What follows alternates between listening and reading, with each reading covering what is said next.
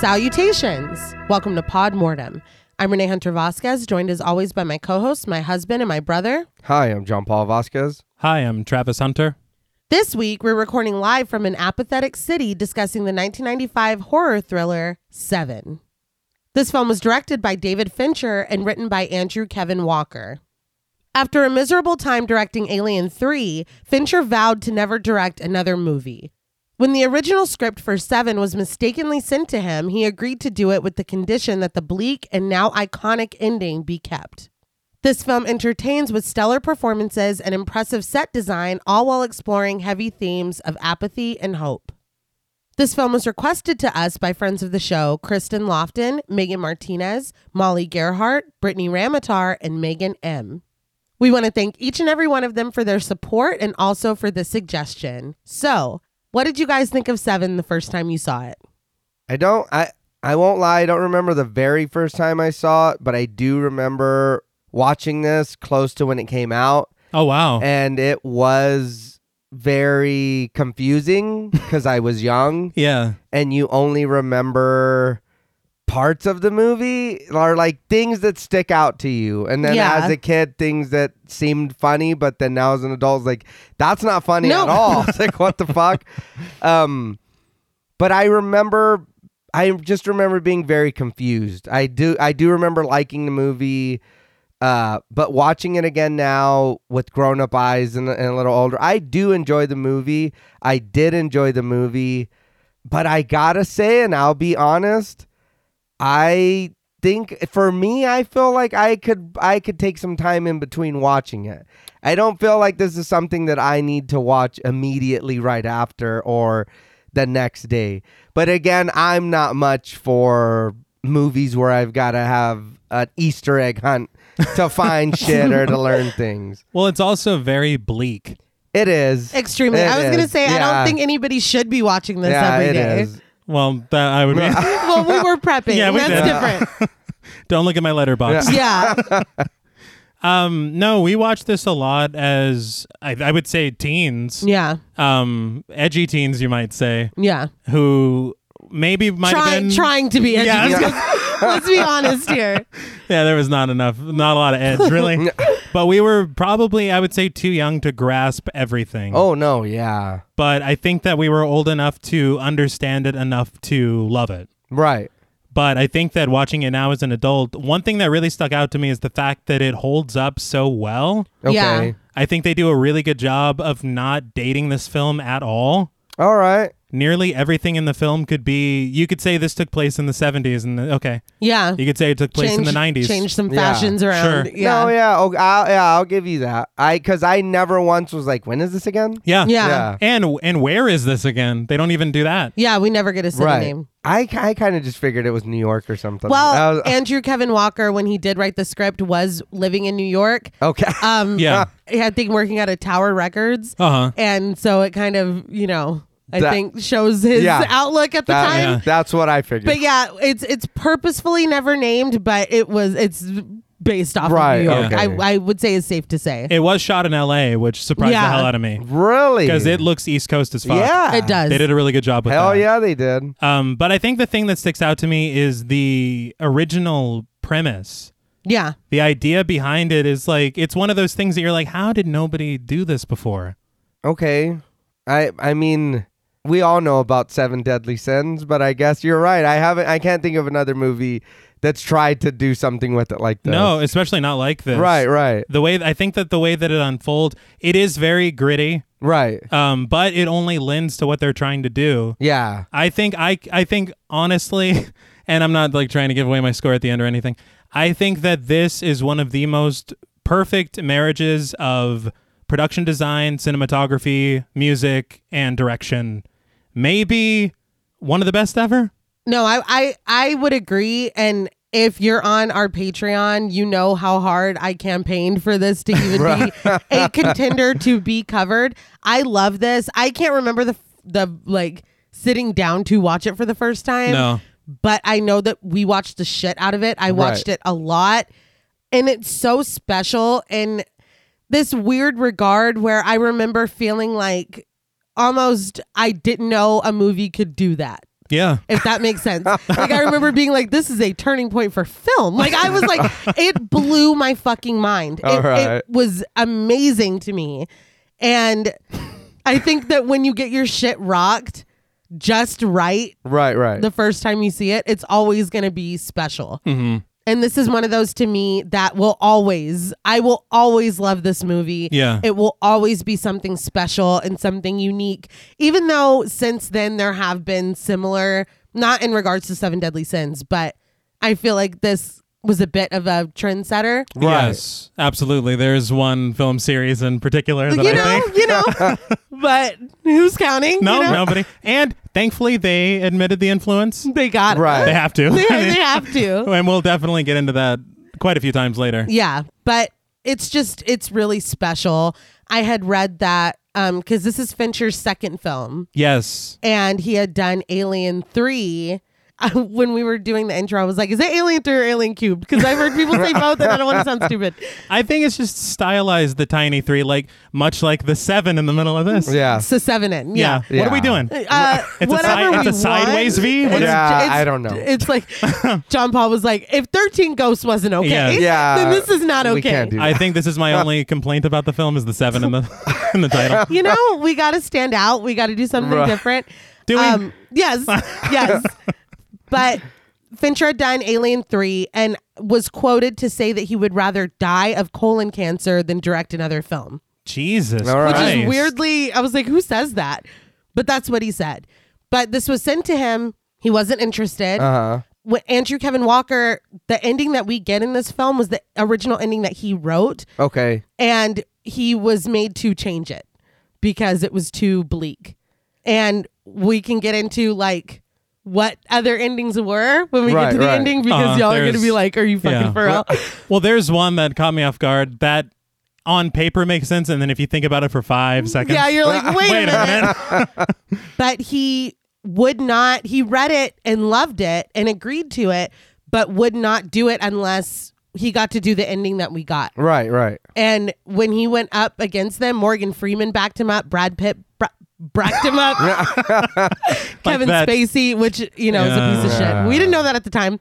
Um, Bracked him up. but he bracked him up. like that character from Adult Swim. Yes, Yeah. Brack came. Brack was like, "We're not was like, fucking "No, we're doing doing this." this. Yeah. yeah. um, but no, they were like, "We're not doing this unless you let him do it the way that he wants to Right. do it," which we so rarely see. Yes. Um, we talk a lot about studio meddling and stuff like that. So even without knowing what the other endings were, I'm so grateful that they were able to do such a bold and incredibly bleak Yeah. Yeah. ending. But yeah, especially after hearing what the other ones, it's like, no, Come on, that- And it is one of those things that I think everybody kind of knows a bit of the ending, whether they've Yes. seen it or not. Yes. Yeah. Because it's so iconic. Ah. what's in the box? Yeah, Yeah. The we've line said of that it. a hundred times. Yeah, Yeah. Yeah, and we haven't even covered it yet. We're No. doing it today. Yeah. Um, I did want to piggyback on what you were saying about Andrew Kevin Walker. He was, as you said, working at the Tower Records. yeah. It was very inspirational to me to read. I read it in Up Rocks. Mm-hmm. He had said that he was like, "This is going to be my last week at Tower Records. I'm making it my last week at Tower Records with this script." Oh, nice. love that. Yeah. There love you go. And the reason that they changed the ending at first when he had to rewrite the script, Uh-huh. it was bought by a company called Penta, and the person that was attached to direct was Jeremiah Chechik, who directed National Lampoon's Christmas Vacation. Ah, and so he said, "Yeah, this Stop is not it. the Griswolds would never." They well, would never. They wouldn't. no. And so Chevy Chase would never Yeah, be involved no. in this, I, I hope not. right? um but that's why and then thankfully it was sometimes the greatest things that happen are fucking mistakes Yeah. sending him the wrong script Yeah, brilliant yeah. Because And- then it would. I'm sure David Fincher would be like, "Get this shit off of my absolutely desk." yeah and the thing about it is the whole alien alien 3 alien, Alien cube, Cube, Yeah. yeah. is if that wasn't such a clusterfuck for him personally he wouldn't have fought that hard Right, right. to keep what he wanted so i mean eh, you know eh, things happen for a reason The perfect Yeah. storm. yeah. although this film is quite nihilistic i am optimistic in yeah. saying You're that being very hopeful, full of hope. I will say, speaking of it being nihilistic, there are a lot of big ideas in this film that completely went over my head when I was a kid. Oh, watching of this. course. Yeah. Like not even one like ounce of the subtext even made it into my brain. I was like, I'm, I just want to see some freaky shit. yeah. Yeah. And it delivers. oh, it does. Yeah. now, before we punish this film, we would like to issue a warning for spoilers. Podmortem is a very in depth podcast, and in thoroughly discussing horror films, we have no choice but to spoil a thing or two. If you don't wish to be spoiled, please go watch the film, then come back and enjoy the show. If you've already seen the film or don't care about spoilers, then let's atone. So the film opens with Detective Somerset, played by Morgan Freeman, standing in his kitchen. The street noise is loud as he gets ready for his day. He puts on a clean shirt, ties his tie, and gathers his things lined up neatly on his dresser his badge, his pocket knife, a pen. He puts on his neatly pressed coat before switching off his lamp and leaving. So already in the opening, you're like, oh, I know exactly who this guy is. Oh, yeah. Yeah. Yeah. It's kind of very well done. I will say there is a decent amount of time spent on and with his pocket knife Yes. that I expected, More payoff. Yeah. Yeah, I agree. but we do not. I we was do like, not oh, get that knife. Ah. That's Chekhov's knife. Not really. And I honestly forget because in my head, I, I see this as like a two person lead film, Yeah. Right. two person led film, I guess I could say. But Morgan Freeman is the lead of this film. Yeah, he is. Oh yeah. And I always forget that. And it's interesting too the way that you said we know exactly who this guy is because there are tropes played with here. Yeah. Like Mm-hmm. in lesser hands, this would be incredibly cliche. Oh, yeah. But we take these familiar things and these familiar like prospects and make them something more, which I'm always here for. Yes. But we immediately cut from the order of Somerset's home to a crime scene.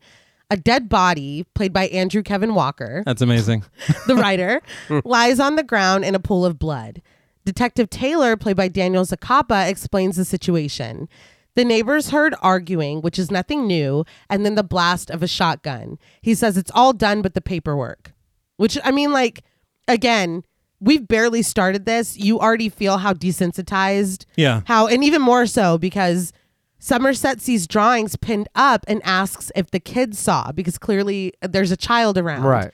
Detective Taylor scoffs at this, saying that it doesn't matter, which is like, Well, Mm. Yeah. yeah, the the level of just jaded, and Right. it's like. Look, we already see what happened. Let's write it up and let's just fucking be done with it. Like, I mean, it's like, wow. I think the attitude of the dude altogether is just like bonkers to me. Yeah. Because he's like, did the kid, are you fucking. He's like, oh, who gives a fuck? and then he's like, oh man, I'm going to be so glad when you're That's gone. what he does. he, t- he says that they'll all be glad to get rid of Somerset because it's always questions like this with him. Uh, oh, they're in Gotham. Oh, okay. Okay, you're right, you're I right. got it. I got it. It's just painful. But he says that he doesn't give a fuck if the kids saw. The man's dead and the wife killed him. Everything else has nothing to do with them. Wow. Yeah, this guy's a class act. Indeed. I did want to say since he's playing the corpse, uh, Andrew Kevin Walker. Yeah. Forgot to mention because I thought this would make everyone at the table happy. Not only did he write Sleepy Hollow, the film, Oh, nice. he was the script doctor on, obviously, it makes sense, Fight Club, Okay. Hell yeah. Event Horizon, Oh, shit. and Stir of Echoes. Oh, all right. Nice. You love Very to see it. nice. It Yeah. always comes full circle. It does. All right, back to Kevin Bacon. Yeah. Always, always. That's the whole game, dude. yes. Right. Oh yeah. We won. Yeah. What do we win? Bacon. Yeah. Bacon, yeah. woo! But Detective Taylor walks away toward a huge blood splatter on the window shade as Detective Mills, played by Brad Pitt, comes up the stairs. He approaches Somerset and introduces himself. The two step out onto the sidewalk where rain is pouring down. And i- if I'm describing a scene outside, imagine pouring rain because it rains Yeah. the entire film. Yeah. Mills explains that he just got into town 20 minutes ago and they sent him here. Somerset proposes that they go to a bar, but Mills insists that they go to the precinct because they don't have much time for the transition. Somerset starts to walk and Mills follows. I did watch a video, I cannot remember which one because I watched so much shit on this movie in the last few days, but they pointed out that Somerset is just walking and Mills is like walking in and out of people. He's almost bumping into people. He's getting wet by the rain. Like the the dichotomy in the way that these two operate and how familiar Somerset is with the city and how to move within it. And Mills is just he's brand new. He just got here 20 minutes ago. Right. Yeah. I mean, Even the little shit. I'm gonna really try not to be annoying. but even the little shit, it's just like there was so much thought. There was just so much thought put into it. No, and it's brilliant. And I will say, the second like Mills pops up on the staircase and he's just chewing his gum, I'm like, Yes. oh, Yeah. he's gonna be. a- The odd couple. yeah. they did say, and this like fucking made me laugh because this is how much studios don't believe in their audience. Oh God. They said, and they were worried after they cast Morgan Freeman and Brad Pitt. They were like, I think people are gonna be afraid that this is a Lethal Weapon ripoff. Because one guy's black and one guy's white. That's all it takes, Oh my apparently. God. I guess. and yeah. they, they the studio was worried. And We're I was idiots. like, we, you know, those the different actors. It's not- Yeah. yeah. Yeah. Wow. I But- mean, unless he's gonna say that he's too old for this Then we shit, have a problem. then Then I, maybe, yeah. I don't think I yeah. it's not the same thing. I promise. at all. Yeah, I thought it was funny because I read that Somerset was offered to Al Pacino. and he turned it down, and I think that would have just been wild to see. Oh, yeah. It would That have is a- changed that's everything. a Yes. totally different Yes. vibe. Um, and Mills was first offered to Denzel Washington, wow. huh? which again is a You com- know? it's a totally different. Uh. Yeah. He could have done it. Yeah. yeah, Totally different vibe. But he said no, and then later said that he regretted saying no. I get after it. he saw yeah. it. But back to the street. Somerset says that he meant to ask Mills something when they spoke on the phone before. Why here? Mills is confused, but Somerset says that he's made such an effort to get transferred here, and his first question was why. Mills says, though, that it's probably the same reason that Somerset had before he decided to quit. Somerset is taken aback by this, saying that he just met him. He spells out his question for Mills. Mills fought to get reassigned here, and he's never seen it done that way. But Mills says that he doesn't want them to start kicking each other in the balls. He defers to Somerset, saying that he's the one calling the shots, which is like, okay. Yeah. All right. We'll see how long that lasts. Yeah. Yeah. yeah. But when Somerset tells him that he needs to look and listen, Mills sets the record straight. He's already worked in homicide for five years. Somerset says that he hasn't worked homicide here, though, and that he should remember that for the next seven days. He walks away, leaving Mills to ruminate on what he just said. Eat shit, Brad. And he like kicks him in the Yeah. chin. yeah. I will say, um, when you think of the trope of seven days till retirement, Yeah, exactly. Yeah. you already guess how it's. But you're wrong. Yes. Yeah. You're wrong. That's what I'm saying. This is so like a lot of this is so familiar. Yeah. that it's like, oh, the new guy's coming in, the new hot-headed cop, and then you have the Mm-hmm. old one that's already got one foot out the door, and you just got seven days left to retire. You know what I mean? Like, Exactly. I already know this story, but no, I No. don't. Yeah, And I will say, as we've alluded to several times, this is the first of many things that Saw kind of uh, was inspired by Yeah. she will say that. this uh, disgusting, rundown, nondescript city. Yeah, that uh, even Gotham. even the apartments are worrisome. like the best living spaces. You ever realize that and saw that even somebody's house, you're like, oh my god. it's like Jesus Christ. There's someone around that corner, isn't there? We cut to Somerset reading in his bed that night. The street noise is still loud, men yelling at each other and dogs barking. He takes his glasses off and starts a metronome, but the noise is still drone on. The metronome ticks obediently as Somerset closes his eyes. So I saw the metronome as one of two things. One, it being kind of his idea of order. Yeah. It's keeping the beat.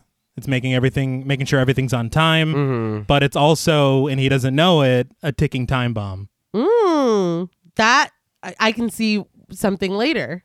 Mm. Yeah. Interesting. All right.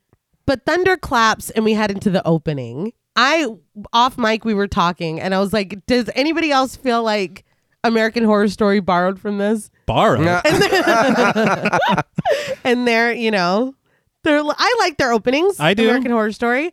I, I, I will say that as we get into the opening or this little credit sequence for the movie, um, I, I know this was before, but American Horror Story really hurt this for me, Because it made you think right? of it. Because it made me think of American Horror Story. I get that. so I was like, oh man, I'm already starting off on a negative, not because of the Because movie, of nothing the movie yeah, did. nothing the movie did, but of a memory of a different, entirely different show Uh-huh. That I came way di- after. Didn't take too kindly to. that had nothing yeah, to that uh, had nothing, had nothing to do with this. It's hilarious. they had said that um The New York Times had called this title sequence one of the most important design innovations of the 1990s Wow. because of how many people kind of not ripped it off, but title sequences were pretty boring around this time. Yeah, yeah. It's your text on screen. Yeah. But I mean, even look at like uh, Dead Silence. It's this. Yeah. Like so many Uh, you films. know what else that Yeah. we covered uh, recently? What's the that? um Texas Chainsaw remake. Precisely. Oh yeah.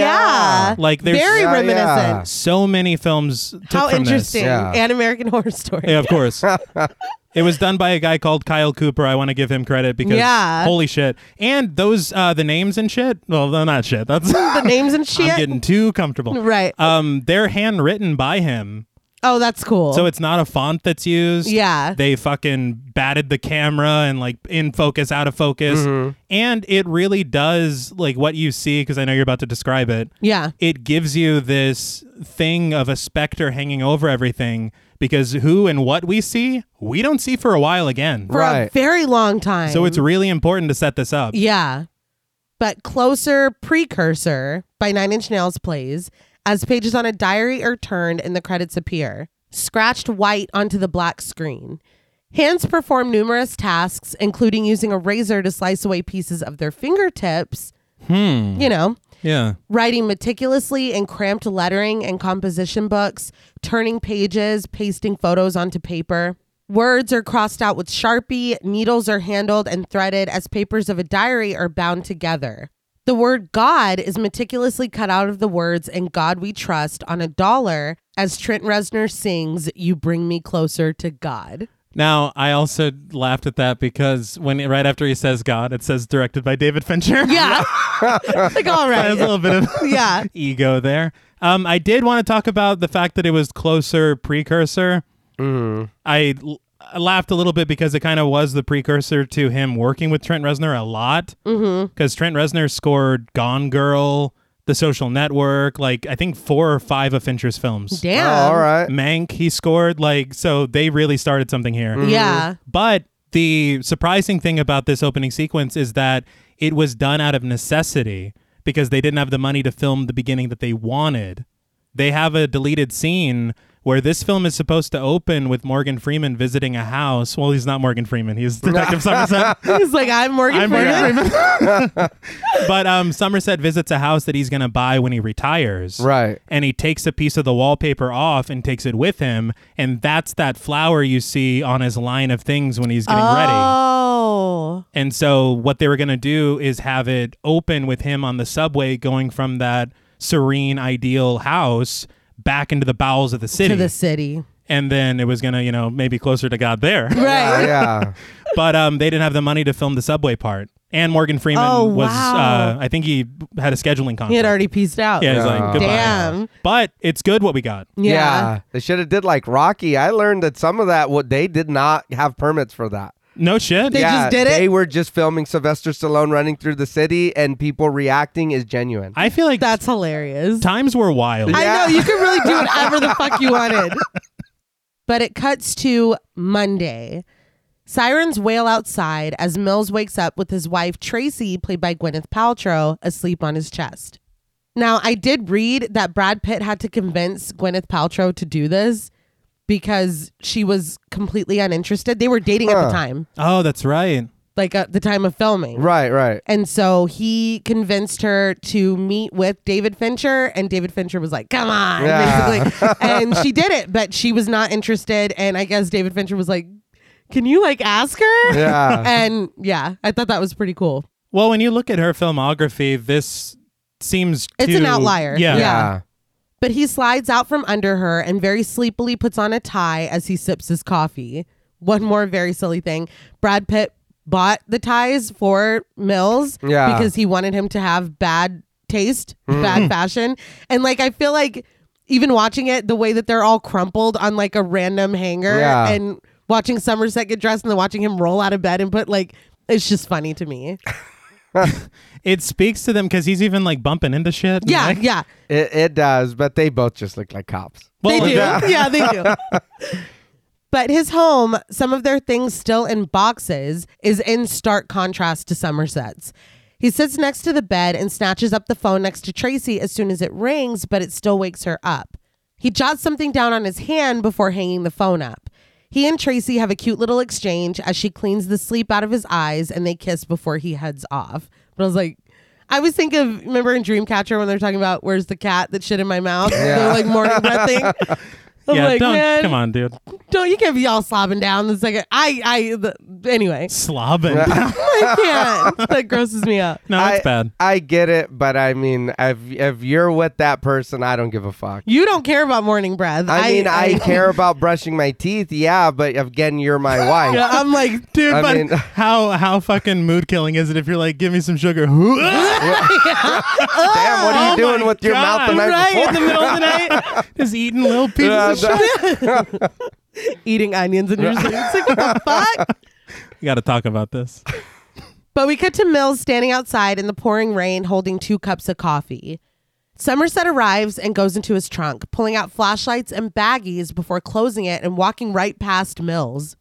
I know that he's like the sage, the wise one. He is a dick to him in this entire sequence. I was personally offended with the coffee. Yeah. When Mills offers him a cup of coffee, he refuses it and Mills just leaves it outside. Well, he had to get his tools. He What did are you have to doing? get his tools, but he's like, just like he's not even here. Yeah, I don't know why, because he sits down the extra cup of coffee, and I'm like, no, just drink both Drink of them, dude. Yeah. both. But how funny would the rest of the scene be if he's double fisting? Yeah.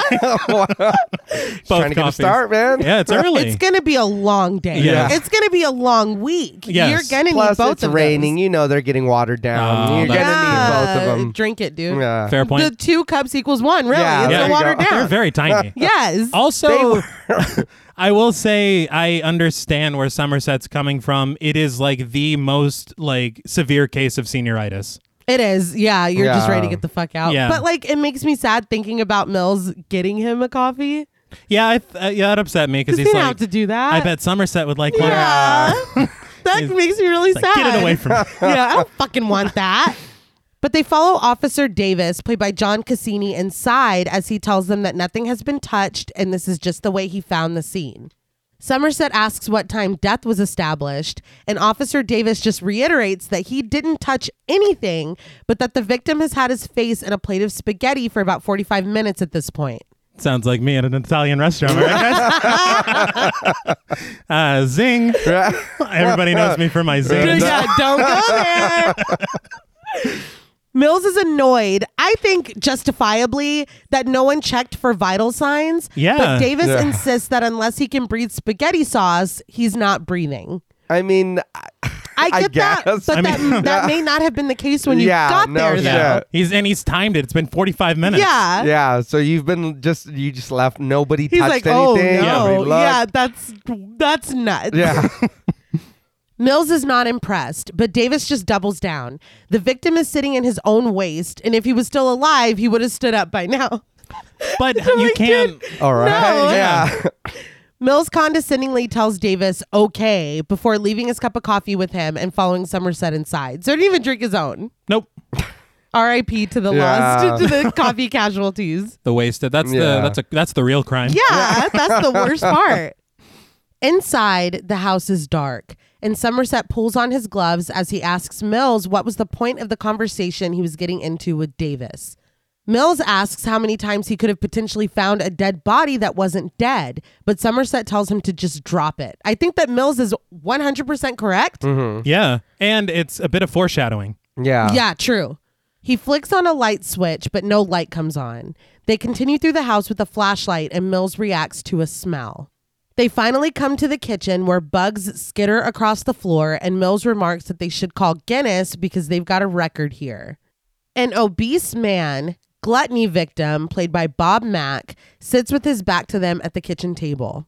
As promised by Detective Davis, he is slumped over and his face is buried in a bowl of spaghetti.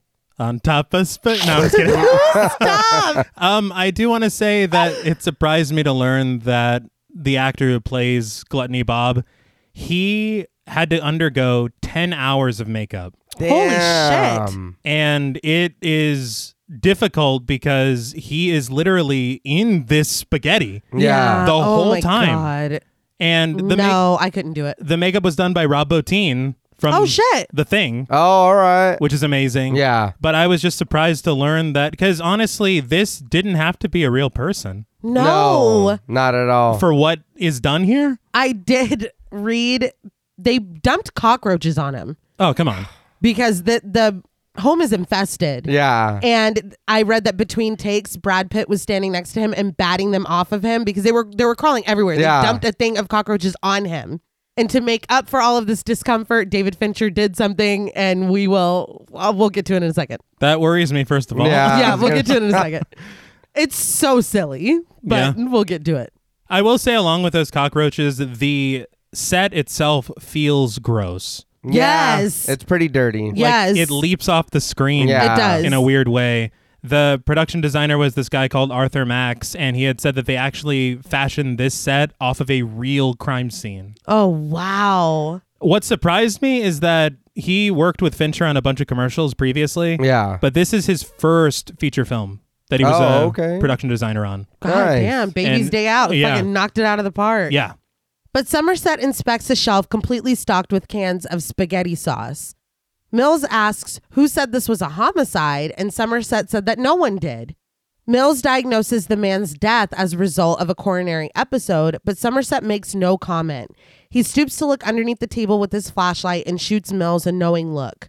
Underneath the table, the victim's ankles and wrists are bound together with razor wire, which heart attack doesn't really do that. No. It doesn't? No, Oh. no. you were so serious. Mills marvels at this, abandoning his heart attack theory as he jots in his notebook. They scan the contents of the table plates and containers with remnants of food, cockroaches having the literal time of their lives. Mills tells the story of a case that he worked. A man was found dead on the ground with a knife in his back, and everyone assumed it to be murder. There was a big insurance payout involved, and it turned out that the guy had taken a knife and stabbed it into his own shoulder blade multiple times. I just, I have, so I have trouble scratching my back. I don't know yeah, that was. how that's even possible. I mean, I feel like I've seen something on something where like they put the handle of the knife like in the door, like in the door Oh. by Yeah. the hinges, and then you just like back that thing up into it, for lack of Man. a better term. Good lord. That's uh, wow. yeah. yeah. That was something that I was telling Jackson because he was telling he was talking to me about my tattoos. Uh huh. And I was like, when you're doing something or you're fighting or whatever, you don't notice the pain or whatever at the moment. Adrenaline. yeah, I said, but when you're voluntarily getting a tattoo in a Mm. sensitive place or having to stab yourself in the shoulder, Yeah, the, one, goddamn, one of those things. yeah, Yeah, you're feeling that. Yeah. Oh, yeah. You're gonna feel that it's um, pain. a moment of like record scratch. You're probably wondering how I ended Yeah. up here. You're making me think of uh, Scream 4. Yeah, maybe that's what I'm thinking of. Yeah, All right. it happens. Mm-hmm. Yeah. we all have our reasons, you know what I mean? But Somerset inspects the closely cropped hair of the victim and asks Mills to be quiet. Mills follows instruction but becomes distracted when he notices a bucket under the table. Somerset asks what's in it, and Mills leans in close underneath the table to inspect the contents. He reacts in disgust, jumping back up and reporting that there's vomit inside. I know he can't move it because it's a crime scene, but he didn't have to do that. He didn't have to dive. he Yeah. really went for it. I mean, it could have been acid. Like he just like I don't know what is it. he comes back a skeleton. I don't know. yeah, I don't know. I don't know. Somerset asks if there's any blood in the vomit, and Mills says that he didn't see any, but Somerset is welcome to look for himself. He asks twice if Somerset thinks the victim could have been poisoned, but he ignores him both times. Yeah. Dr. O'Neill, played by Peter Crombie, aka Crazy Joe Davola from Seinfeld. I was like, I was scared when I saw him, but I'm like, no, he's one of the good guys. Yeah. He's one of the good guys. I was like, there's your fucking killer, yeah. dude. Yeah. I mean, case closed. Yes. But he comes in and inspects the body. He has a hair on his tongue. Yeah. he checks the vitals and says that forensics is waiting outside. Mills tells Dr. O'Neill hello, but Somerset tells him to go help the other officers question the neighbors. It's so mean. Yeah. It I, is. I was like, come on, man. He just got here. and you're kind of supposed to be showing him the ropes. Yeah. Yeah. Although, I mean, it is shit that needs to get done. But the way that he says it is so dismissive. If he Like, had, why don't you go help? It's like when a little kid wants to help you make dinner, and you're like, "Yeah, why don't you hold this part?" It's like it's a very, it's. I was like, man, that's mean. if he had accepted the coffee earlier, would it appear as mean? Yes. Okay. This is clearly a blow to Mills, but Somerset just tells him to send in forensics on his way out. He's like, damn. Mills leaves after a moment. Dr. O'Neill lifts the victim's head out of the bowl and declares him to be dead, and Somerset thanks him for his expertise. I don't know why I saw him lifting the head as unnecessary. Yeah. He's like, I want to fuck it. What was he Yeah. eating? He's like, I'm, I want to see. Oh, it was spaghetti. It was spaghetti. it was, in fact, spaghetti. As they drive through the pouring rain, Mills fiddles with his pen before finally asking Somerset if he's seen his file and the things that he's done. Somerset's like, nope. Wow. Mills informs him that he's already walked a beat and knocked on doors. His badge says detective, just like Somerset's. But Somerset says that he needed to worry about the integrity of the scene and not whether or not Mills felt like he had enough time on the playing field. I mean, But it's not like he was hurting anything. He, He he, could've. said hello to the fucking dude. He's like, "Oh, you buddy, you're out of here. Why? well, you know how it is people being on thin ice without even. I guess, yeah. Why the fuck are you breathing? Get, Get out, outta of here. here. But Mills sincerely asks that Somerset just not jerk him off. Which is a- Why am it's I a fair- going first or what? I my what- God. Brad, what are we talking about? Oh, There's a- Brad? is Detective Mills. not- Well, he says it a few times, so I was like, he come does. on. He does. He does.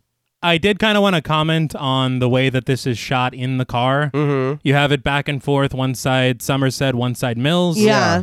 If you notice, and they did talk about it on commentary only as a matter of it being an accident, on Mills's side, there's a bunch of lights from the different buildings they're passing. Mm-hmm. On Somerset's side, it is drab and nothing.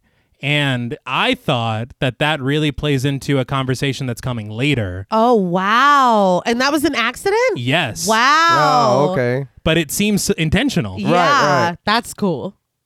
In the autopsy room, Mills remarks at the size of the victim, asking how he was able to fit through the door. But Somerset says that it's clear that he never left his house. I will say this was the consolation prize from Fincher for really putting this man through hell with the cockroaches and the prosthetics and everything Right. like that. He made because this is not a real person laying on the Yeah, table. yeah. Um, he made him have a big penis. That was his. All He's right. like, sorry about all that, but, But you know, But the thing is, is like he's like, no, I still went through that. That's- yeah, Yeah. no, that doesn't change anything. Yeah, um, hilarious and ridiculous. yeah. but- How about some steak? You know, Sure. what I mean? You know- Just Yeah. take me out uh, once a month. Once You a know month. what I mean? Something. forever. Yeah, For how forever. long? For the rest of my For- life. Yeah, forever. Hey, if you're gonna throw roaches on me, it's gonna be forever. Yeah. yeah. something. No. Yeah. Yeah. But the coroner, Dr. Santiago, played by Reg E. Cathy. Yeah, I was surprised. I was like, what so the excited. fuck? I was like, I do not remember him being At in all. this. Not at all. And he's only in the one scene, but he's always such a fucking treat. Yeah. the first thing I ever saw him in was House of Cards, which was produced So by good. David Fincher. Yeah, it makes sense. So, but seeing honestly, watching the list of names and the opening titles Yeah. surprised the fuck out of Yes. me. Yeah. And to see all these people pop up, it's an Yeah. incredible cast. Yeah. But he's always so great. He is. But he holds up a bloody bag containing the victim's stomach, shocked by its size and the fact that it stretches. When Mills doesn't understand, he shows the inside of the victim, where his insides had stretched around his stomach. Somerset asks if he ate until he burst, but Dr. Santiago clarifies he didn't completely burst, but he was hemorrhaging internally. Mills asks if he died by eating, and Santiago's like, yes and no. It's like, dude, you're really you're not giving us anything. You're not giving us anything. Noting bruises on the victim's temple, Somerset asks if it could have been made by a gun being pressed against his head, and Santiago says yes, if it was pressed hard enough. Mills thinks this is the case and finally concedes that this is a homicide. I I did laugh because Mills treats it like an episode of Law and Order. Yeah. Yeah. He's like, we got ourselves a homicide. Somerset looks at him like, what the fuck? What are you doing? like you saw the the tied ankles and, and wrists. Yes. Yeah. You saw the vomit, but like th- Yeah. clearly that something was going on. We already knew. Yeah. Yeah.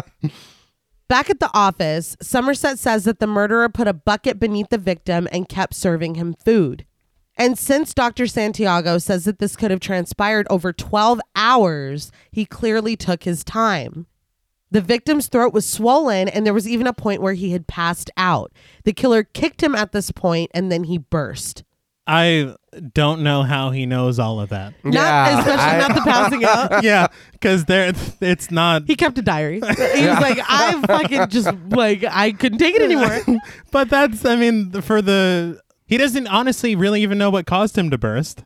The killer No, he kicked him. kicked him. Yeah. He could have punched It him. was a boob shaped bruise. he could have punched him. Yeah, I don't. It, there's a lot of reaching here, but Okay. I'll allow it because it's Morgan Freeman, and he always knows what he's talking about. that is true. All right.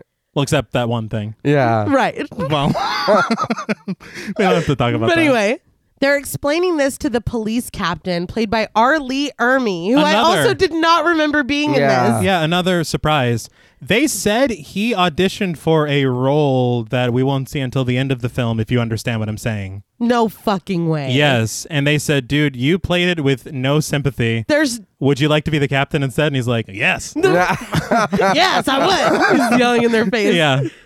That's what? Yeah. And it- Okay. that would not have been the same. No. But he's looking through crime scene photos, and Somerset sums up that if you want to kill someone, you could just shoot them. You don't risk the time it takes to do something like this. The captain doesn't buy it, though. He thinks that someone had an issue with the victim and just decided to torture him. That's horse shit. Like, Yeah. that's. He's like, no, this is, this happens every day. That's a lot more than I've got a problem with. Yeah. Oh, you." Yes. Like a lot more. a lot. And with everything that you've seen, there's obviously some kind of message yeah. Oh, yeah. instead of just being like, no, he hated that guy. Yeah. it was that guy in particular. Somerset says that there were two receipts in the grocery bags. So, in the middle of everything, the murderer had to stop, leave to buy more food, and then come back. That's unbelievable. That is a lot. Yeah. This means nothing to the captain, though. And when he looks over at Mills, Mills does not back Somerset up. Somerset is confident that this is the beginning of something. The captain says that it's only one dead guy, and Somerset doesn't need to get his big brain cooking on this. Abruptly, Somerset is like, I need to be reassigned. This is when Mills finally sits up and protests.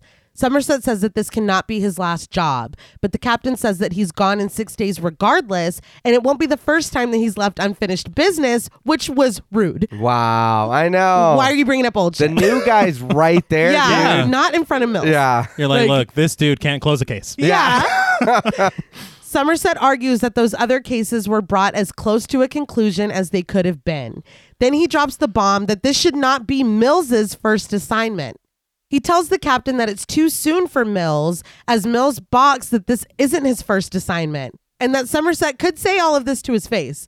But I mean, but he is kind of. He's in the room. Yeah. yeah, but I- that would piss me off. That Yeah. he's like, "Look, he can't." I was like, "I'm right here. I'm right here." Yeah, but he's a little hot headed. Yeah, but I mean, I get it. I get it both ways. But he, it it was funny to me because he is like just not Yeah. acting like he's there at all. I was like, dude, he is still Yeah. there. It is, yeah. now, and that that is ill manners to say he when he's right there. He's Yeah. right there. I'll, I'll give you that. So Somerset does say it to his face. Mills asks if he can speak to the captain in private because obviously this is a personal thing, but the captain just tells him to shut up. Mills is really getting it from all sides. From all sides. But it is funny that Mills is like, say it to my face. Now, can I speak to you outside? I'm, I'm, you know? So- that's a bit much. it is. His feelings were hurt. Hypocrite. The captain tells Somerset that he knows he doesn't have anyone else to put on this. Mills is like, well, then give it to me. He's like, if he doesn't want it, fuck him. Yeah. The captain says no and that he's assigning Mills to something else. then he dismisses him from the room.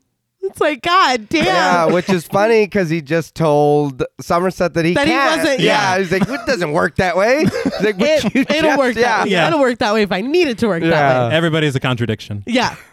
With Mills gone, the captain tells Somerset that he's stuck with this case. Somerset takes the case file and leaves the office.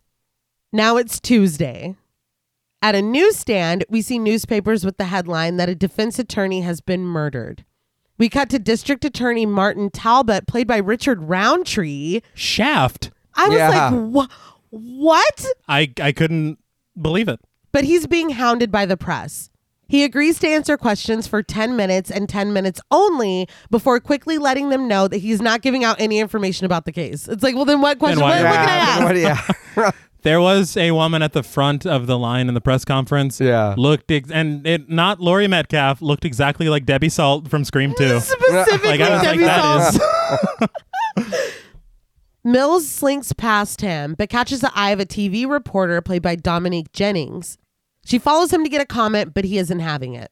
We follow him through the halls until he finally arrives at the crime scene, a very high end office. before he makes it to the crime scene, Mm-hmm. he walks past all these officers and police tape. Yeah. The officers that are there, you literally hear them say, they go, Who is this kid? And someone goes, Hot shot. It's like he's Oh, yeah. right there. That's too I, much. was- I was like, what the fuck is that? I yeah, was- Uh, dude. That's too Okay, much. that's It's a little on the nose. yeah. That's the new kid. Yeah. what? It's like, come on, man. That's a lot. And he's you- the look on his face is like, oh, I knew this Yeah. one. everywhere I go. I can't go anywhere. Two CSIs collect evidence on the floor, but when Mills arrives, he dismisses them, telling them to go get a coffee. He sits at the victim's desk and looks up at the two TVs on either side of a piece of art. The anchor woman, played by Beverly Burke, is discussing the murder of a defense attorney and throws the footage to Talbot, who is still being hounded by reporters. When he's asked if this case presents a conflict of interest to the officers, Talbot is offended by the question and says absolutely not. Mills is watching intently as Talbot assures the press that they have their best man on the team and this will be the definition of swift justice.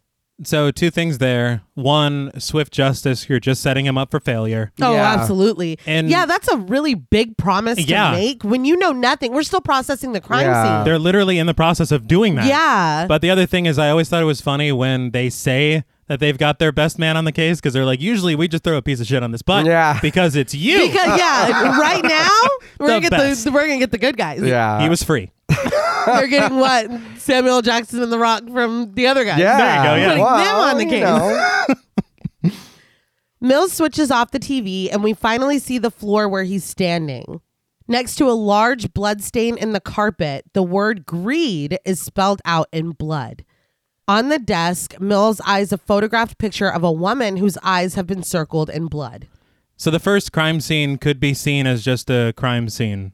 Y- Oh, yeah. But this one, seeing the word greed, it's like now we're cooking with gas. Yeah. yeah, this is We got it. it, this is staging. Yes. Like this was purposefully set up. Mm-hmm. Especially when we see the crime scene photos later. Yes. Oh yeah. and the picture of his wife this is this is a and again i know i'm going to bring this up quite a few times this is a jigsaw level of Love it. Mm. Yeah. Love it. prescience There's there's one later where I'm like, this is literally a jigsaw. yes But, like it it's Damn. A, it's a trap literally.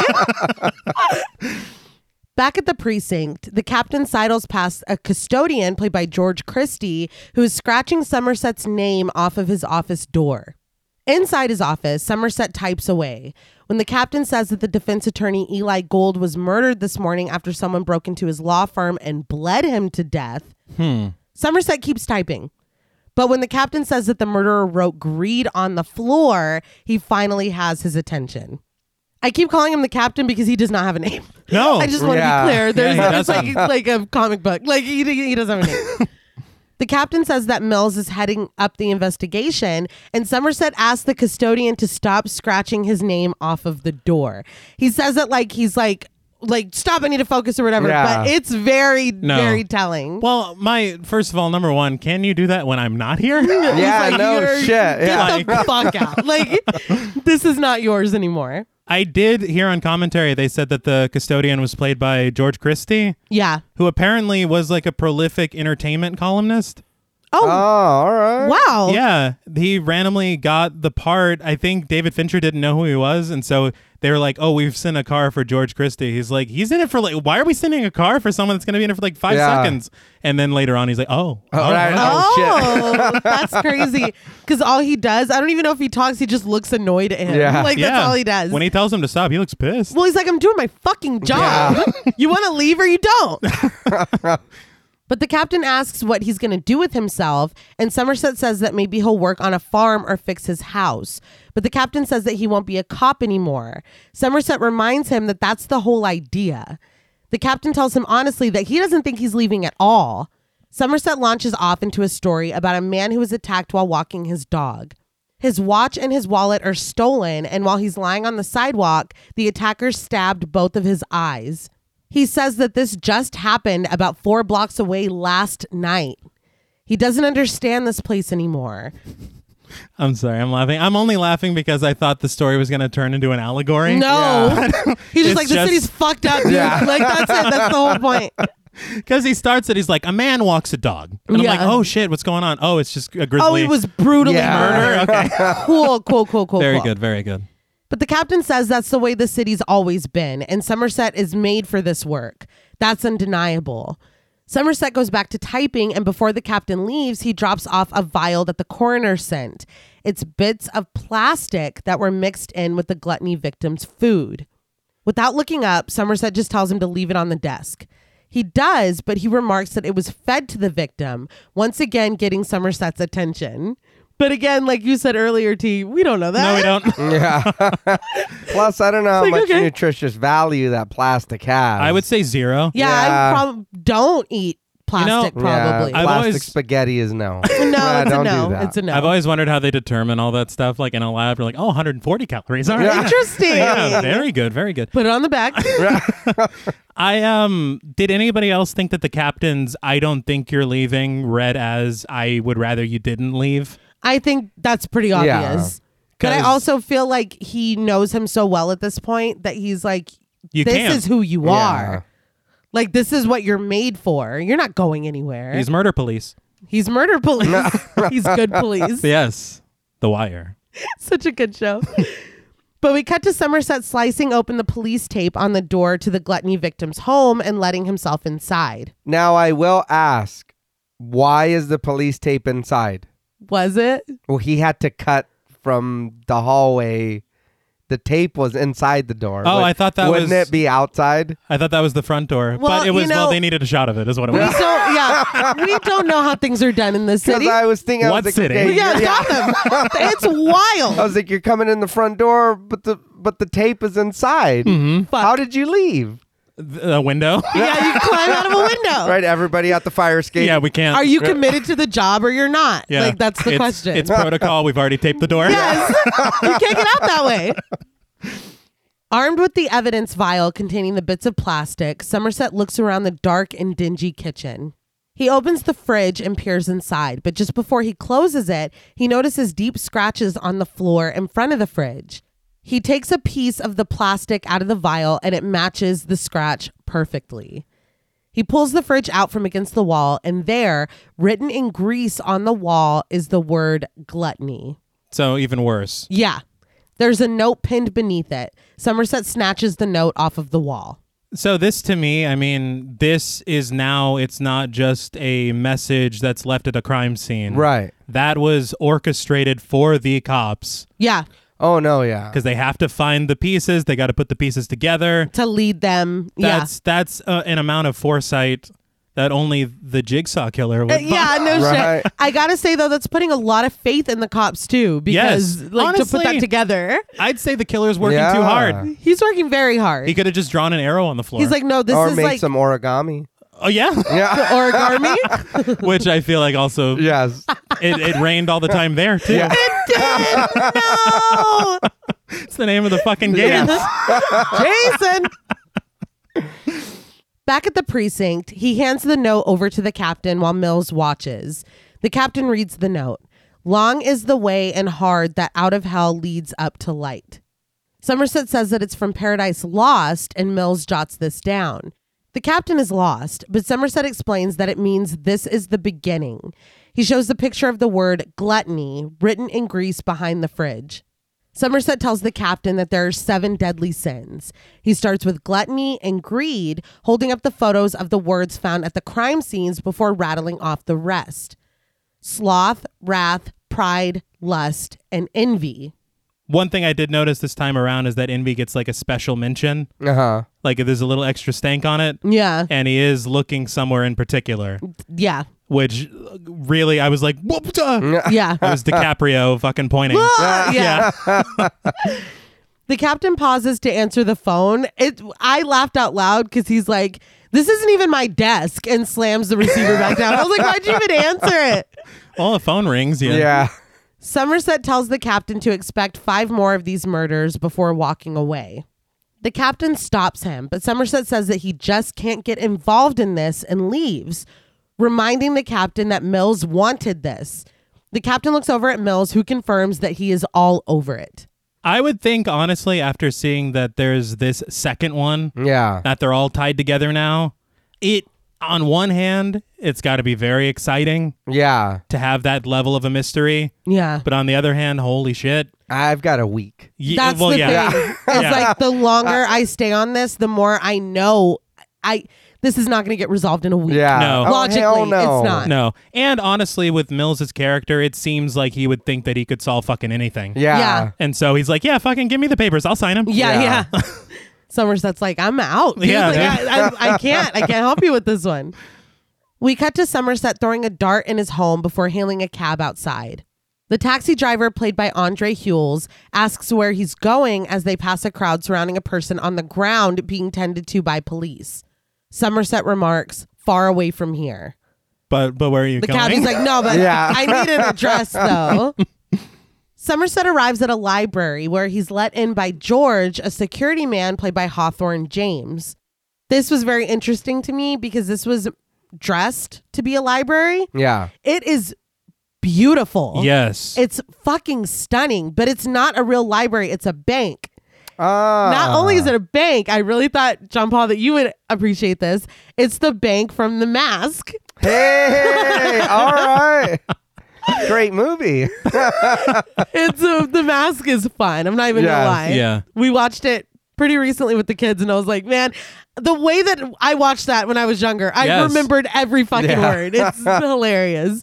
That's always interesting because I know T. You talk about how they reuse or repurpose sets or Yeah. Yeah. stuff, and you, I would never be able to tell. I couldn't even recognize it at no, all. I wouldn't think that this wasn't an actual library. No, yeah, no, the way they've dressed it. Yeah. Those green lamps. yeah. Oh, it's They're- so Yeah. beautiful. It I looks great. And they fucking they were talking about getting all the books together. Mm-hmm. They like put them in in order like the Dewey Decimal System. yeah. wow. They fucking printed a label on every single one of them.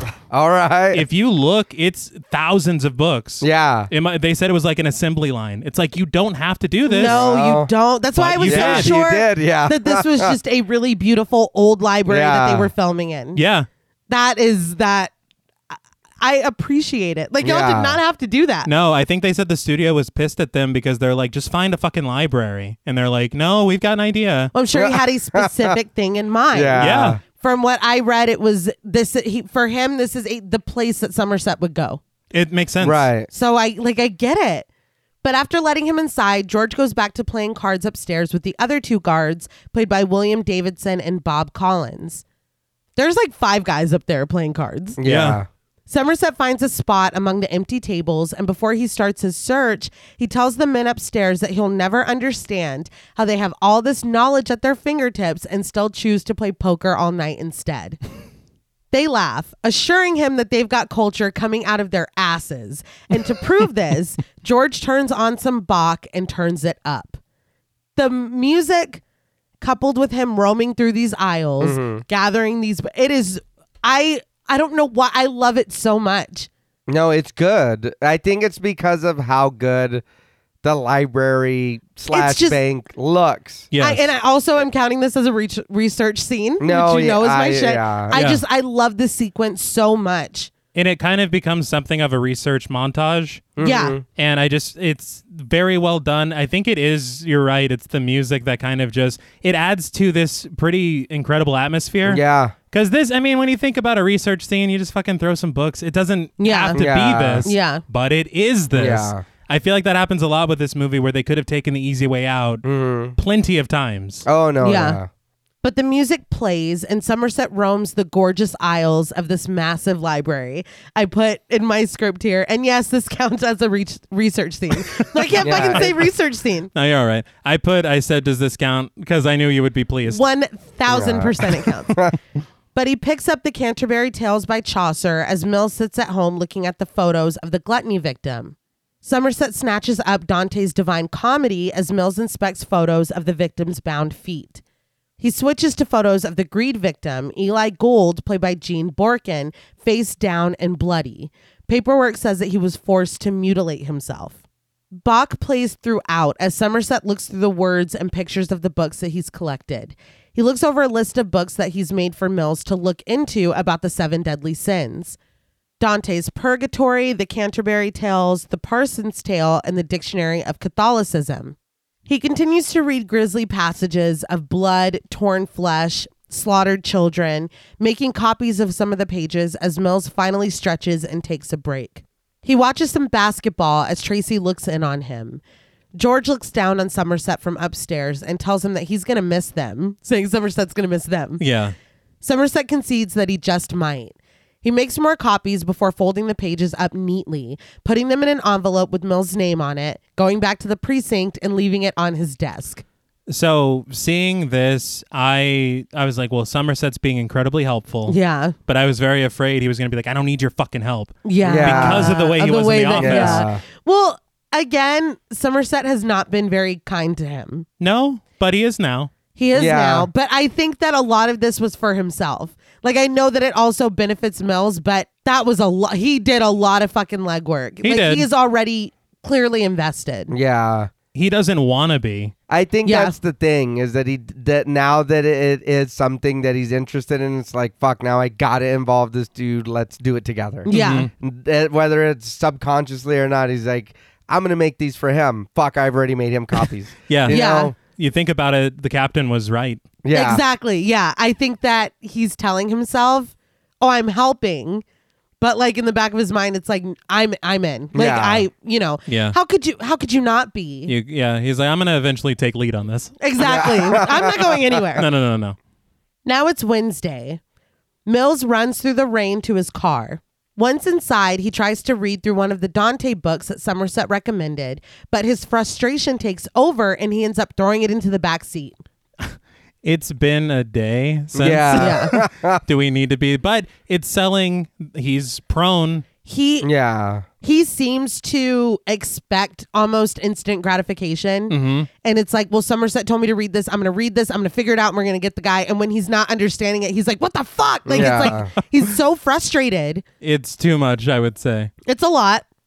But he groans with his head in his hands, and he's interrupted when another cop knocks on his window. Mills rolls it down. The cop drops something inside and then just takes off. Like he doesn't say anything to him. Mills unwraps the parcel, and it's the books that Somerset recommended him, but the Cliff Notes versions. He is thankful as he drives away. Again, they're really showing this contrast. Yeah. You got Somerset in the library A for like, glorious old Yeah. library. and he's like, give me the uh, cliff notes. Yeah. Yeah. He's like, I need all the information, but like right now, very fast. When Mills gets to his new office, formerly Somerset's office, Yeah. he opens the door to find Somerset sitting at his desk and working. Somerset gathers his things and moves to a smaller desk in the corner while Mills moves his things to the big desk, peeking over his shoulder at Somerset before slyly stashing the cliff notes into the desk drawer. Well, he didn't want him to see. No, he didn't. No. I will say those don't, from personal experience, those don't work on the test. They actually expect you to read those books. yeah, usually, yeah. The phone rings and Mills doesn't want to answer, but Somerset tells him that it comes with the office, so he does. It's Tracy on the other end, and Mills speaks in very hushed tones, finally relenting and handing the phone to Somerset, telling him that Tracy wants to talk to him.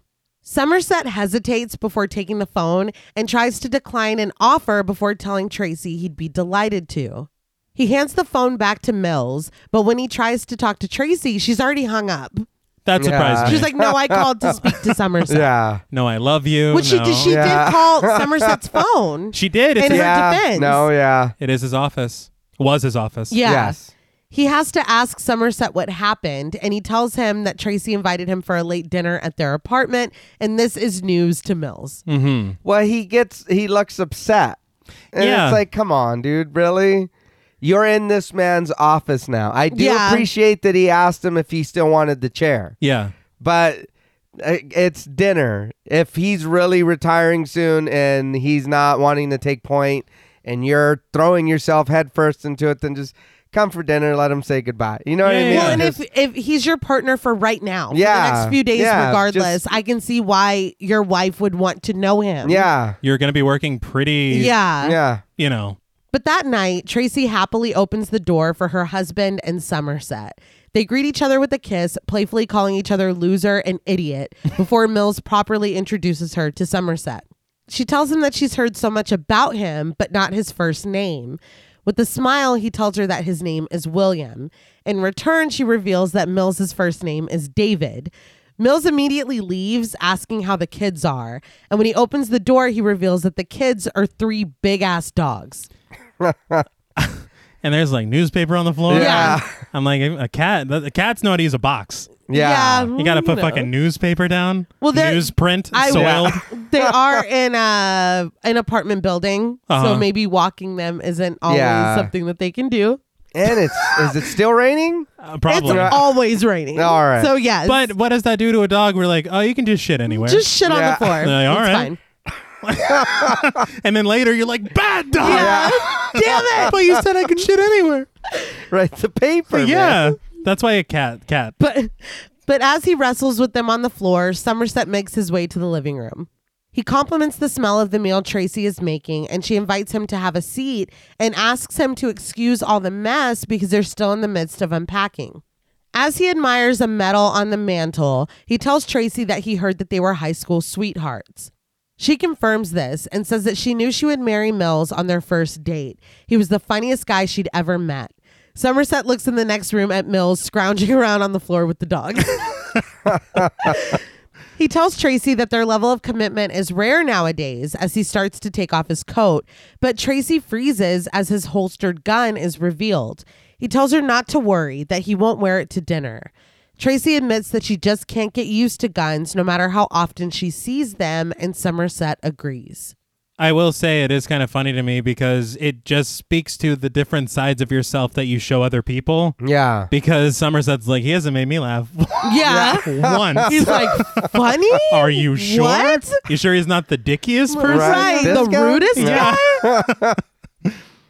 After dinner, Tracy asks Somerset why he isn't married. He tells her that he came close once, but it just didn't happen. He says that anyone who spends a significant amount of time with him thinks that he's disagreeable, and Mills agrees. Tracy asks how long Somerset has lived here, and he simply replies, too long, before asking Mills how he likes it. Mills says that they're still settling in, but it'll be good. He holds Tracy's hand, though, and it definitely does not look like she likes it. She stifles tears. Yeah. Yeah. I She doesn't want to be here. No. I took it like he was more asking her than he was asking Mills, Yeah. and Yeah. he jumped in to say like, "Oh, it's And he's something. like, Yeah, no, no, no, it's good. Yeah. It's, go- it's gonna be good, Yeah. is what he said. which, uh, that's not an. Uh, Somerset promises them that after a while they'll be numb, which is not the it's not the saving grace that he thinks No. it is. see, I think it's it's coming from a very cynical side of him because Yeah. you really could have just said, "Oh, you'll get used to it." Yeah. yeah. He's like, you'll be numb. You won't feel anything. Suddenly, a subway goes by, rattling the silverware and dishes, shaking the needle on the record. Tracy tells him that it'll be done in a minute, and it subsides. And Mills complains about the realtor that would only bring them here for five minutes at a time to avoid this. Somerset comments on their soothing, relaxing, vibrating home before losing it and laughing his entire ass off. Yeah, I do want to say I enjoyed this. 'cause Yes. he looks like he's Like, for real genuinely laughing. Yeah, Yes. And I, you can point to a lot of other scenes in the film. I don't think they laugh again. No, Yeah. this is really it. Mm. so it's really good to have that levity. Tracy follows suit, laughing with him, with Mills jokingly chastising them. It's funny because he's like, I don't know what you're laughing at. Like, you have to live here. I do love um, that moment a lot. And they had said that they attached motors to the supports on the set. So oh, they wow. were Actually shaking. Ah, Yeah. alright. but yeah, they, Somerset, uh, he's real tickled. Yes. I, I'm laughing all over again, thinking away the laughter burst out of him. Yeah. Yeah. It's so genuine. Yes. uh, It it does it, it that is something in in this movie the way it is that's it's weird to see that here, but it it does because it is. It looks like you're just sitting there and you and you told Morgan Freeman the funniest fucking Yeah, shit. and he He's loses a- it. Yeah. Yeah, it's brilliant. I feel like if I invited him over for dinner, I would probably warn him about that Yeah, because I was Maybe. that's so caught off guard. Yeah. Like that, that's just hilarious. But later, they go over the case file. Mills proposes that Gould, the greed victim, would have been working late at the office, and Somerset agrees, calling Gould the biggest, most infamous defense lawyer in town. And I recently learned that infamous, it doesn't mean good. It doesn't mean good. No. You thought it was flammable, inflammable. Yeah, I Yeah, thought it meant that- yeah. incredibly famous. Yeah. What was it? Because you were doing your intro and you're like, and makeup effects by the infamous Greg Nicotero. I said, Yeah, what did y'all were he like, do? what did he do?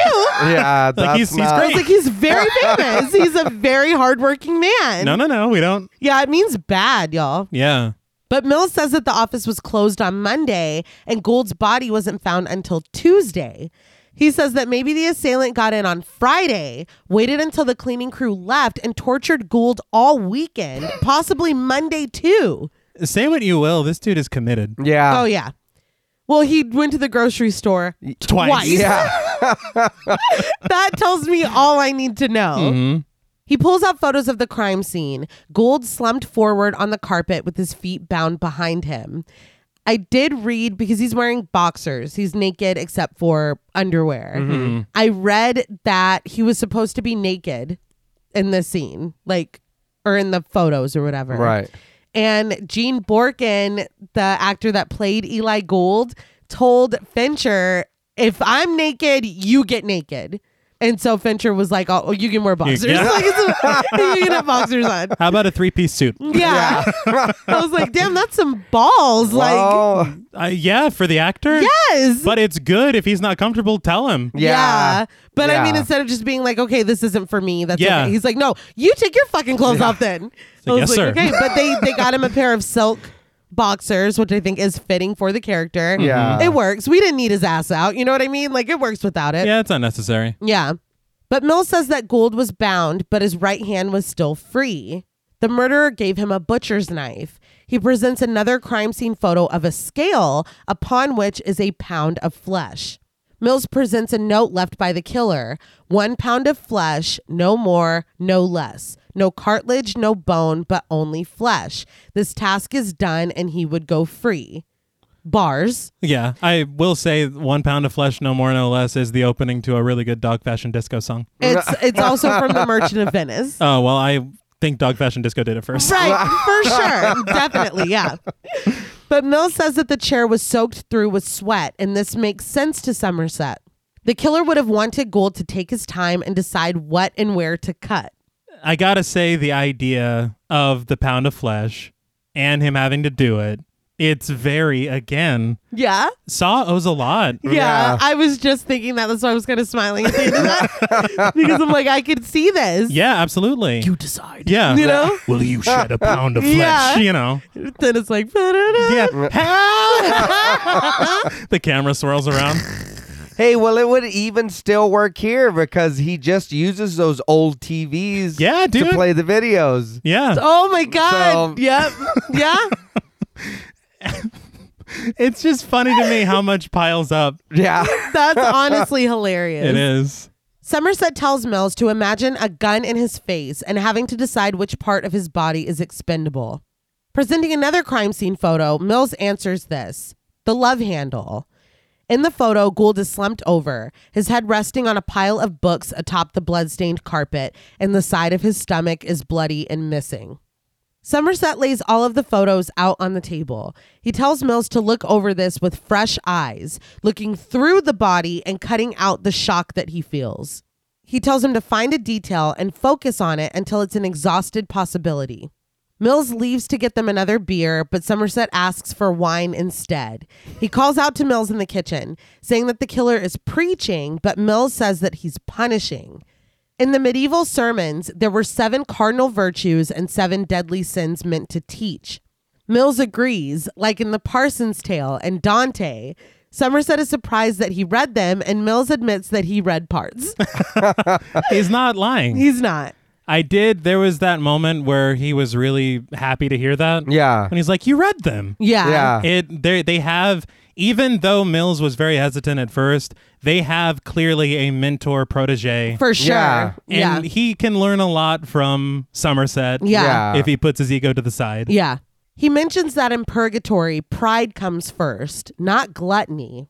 Somerset says that maybe the books were just an inspiration. He brings it back to the sermons, which were about atonement, but says that what the killer is doing is forced attrition when you're not regretting your sin because you love God, but because you're being forced to. Somerset muses the victims are unrelated and there aren't fingerprints or witnesses at either scene. Mills doesn't understand the no witnesses part because the killer would have had to get back out. But Somerset says that in any major city, minding your own business is a science. That's why they teach you to yell fire instead of help. No one responds to help, but everyone comes running at fire. That is a, an indictment Yeah. of like that's hard to hear. Isn't that awful? Yeah. I as bleak as this film is, there are like there's that sight gag with the wine. That's fucking hilarious. Yeah. Or he gives him an entire tumbler full of wine. Yeah. Yeah. and Somerset's well, like, oh, it's like, okay. all right, thank you. but I think that they're really talking about some pretty dark concepts. Yeah. Human and it's perfect with Somerset's mindset. Of course. Yeah. That's what he thinks of people. And is he wrong sometimes? Right. He's he's wrong sometimes. Yeah, right. He has to be your I what's the Goddamn. point? Yeah. Yeah. I did think it also Somerset it just hit me like sunset, like the sunsetting on his career. Aw. All right. And Could be. mills, you know, like like a grain mill, you know, making things, making new starts. Right? right, guys? Start or like All oatmeal, right. like the Yeah, start of your like- day, Cereal. like oatmeal. yes, Oat mills. Yeah. Yes, that's what it is. That's what it is. we've cracked it. Sunset and oat mills. That's it. The subtext is right there. It's, it's so obvious. I actually think Somerset was named after uh the writer. Yeah, but yeah, Sure. sunset as well. And oatmeal. I was really reaching. Could you tell? but Mills says that that's fucked up. But Somerset is already scouring the photos again, looking for a puzzle piece. Mills thanks him for talking this out with him, but he says that he needs to walk the dogs and go to bed. Somerset makes it clear that he's only here to justify his curiosity. He is still leaving at the end of the week. Who are you trying to convince? It, that's for himself. Yeah. Yeah. Something hits Mills suddenly, and he pulls out the picture of the framed photo of the woman with her eyes circled in blood that was on Gould's desk. Mills says that that's his wife, Mrs. Gould, played by Julie Arzcog.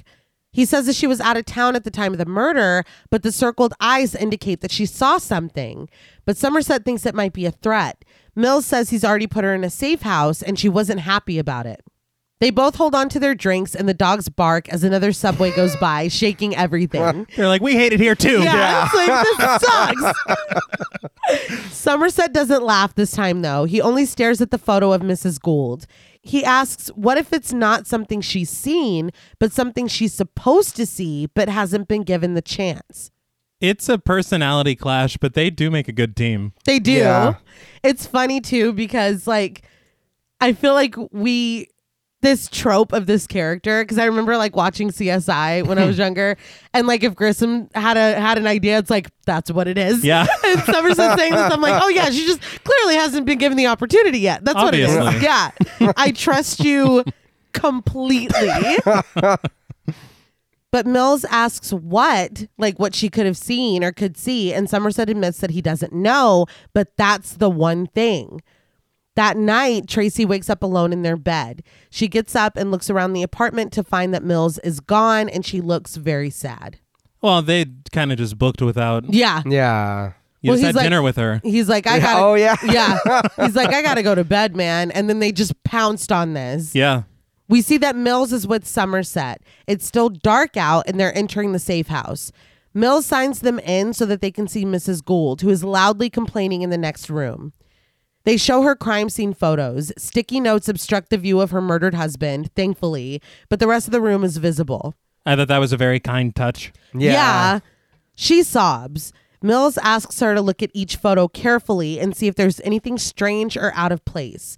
Mrs. Gould sobs more, saying that she just can't do this right now. Somerset comes up behind Mills and he's like, "Oh no, it's got to be now." I'm like, "Dude, like right in front of her." But it's funny because he was trying to take a back seat. Yeah. Yeah. And then he's like, nah, I He's can't. like, "It- right, right now. Mrs. Gould continues to sob as she looks at a painting hung on the wall of her husband's office. She points at the photo, drawing both Somerset and Mills's attention. She tells him that that painting is upside down. We immediately cut to them at Gould's office, snapping on gloves. Somerset asks if Mills is sure that his men didn't move the painting, but Mills says that those photos were taken before forensics even got there. Somerset pulls the painting off the wall and they inspect it, but nothing is immediately strange besides the fact that the killer moved the screws in order to rehang it upside down. This was so purposeful. And again, this is just like with moving the fridge. Yeah. This is like some hunt to killer shit. yeah. Like we you really put a lot of faith into people to figure this out. I I know, and I I think too. It's like, would you really found that? Yeah, exactly. Well, exactly. You got to piece it together with the wife's photo. yeah. Right. I there's just so many pieces, almost like a, a jigsaw puzzle. You think? Something something very similar. Yes. Somerset takes out his switchblade and slices off the paper on the back. But when there's nothing there, Mills is frustrated. Somerset, though, starts inspecting the painting itself, saying that there has to be something, but Mills isn't buying it. He says that the killer didn't paint the painting and he's just fucking with them. His frustration is a problem. Again, it's Yeah. a need for instant gratification. Yeah. It's we were led to this painting. It's not here. Fuck this. Like Yeah. it's, it's he wants it immediately.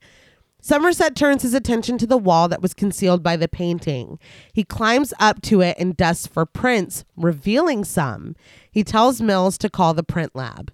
I there were there were two moments uh, that kind of stuck out to me in this.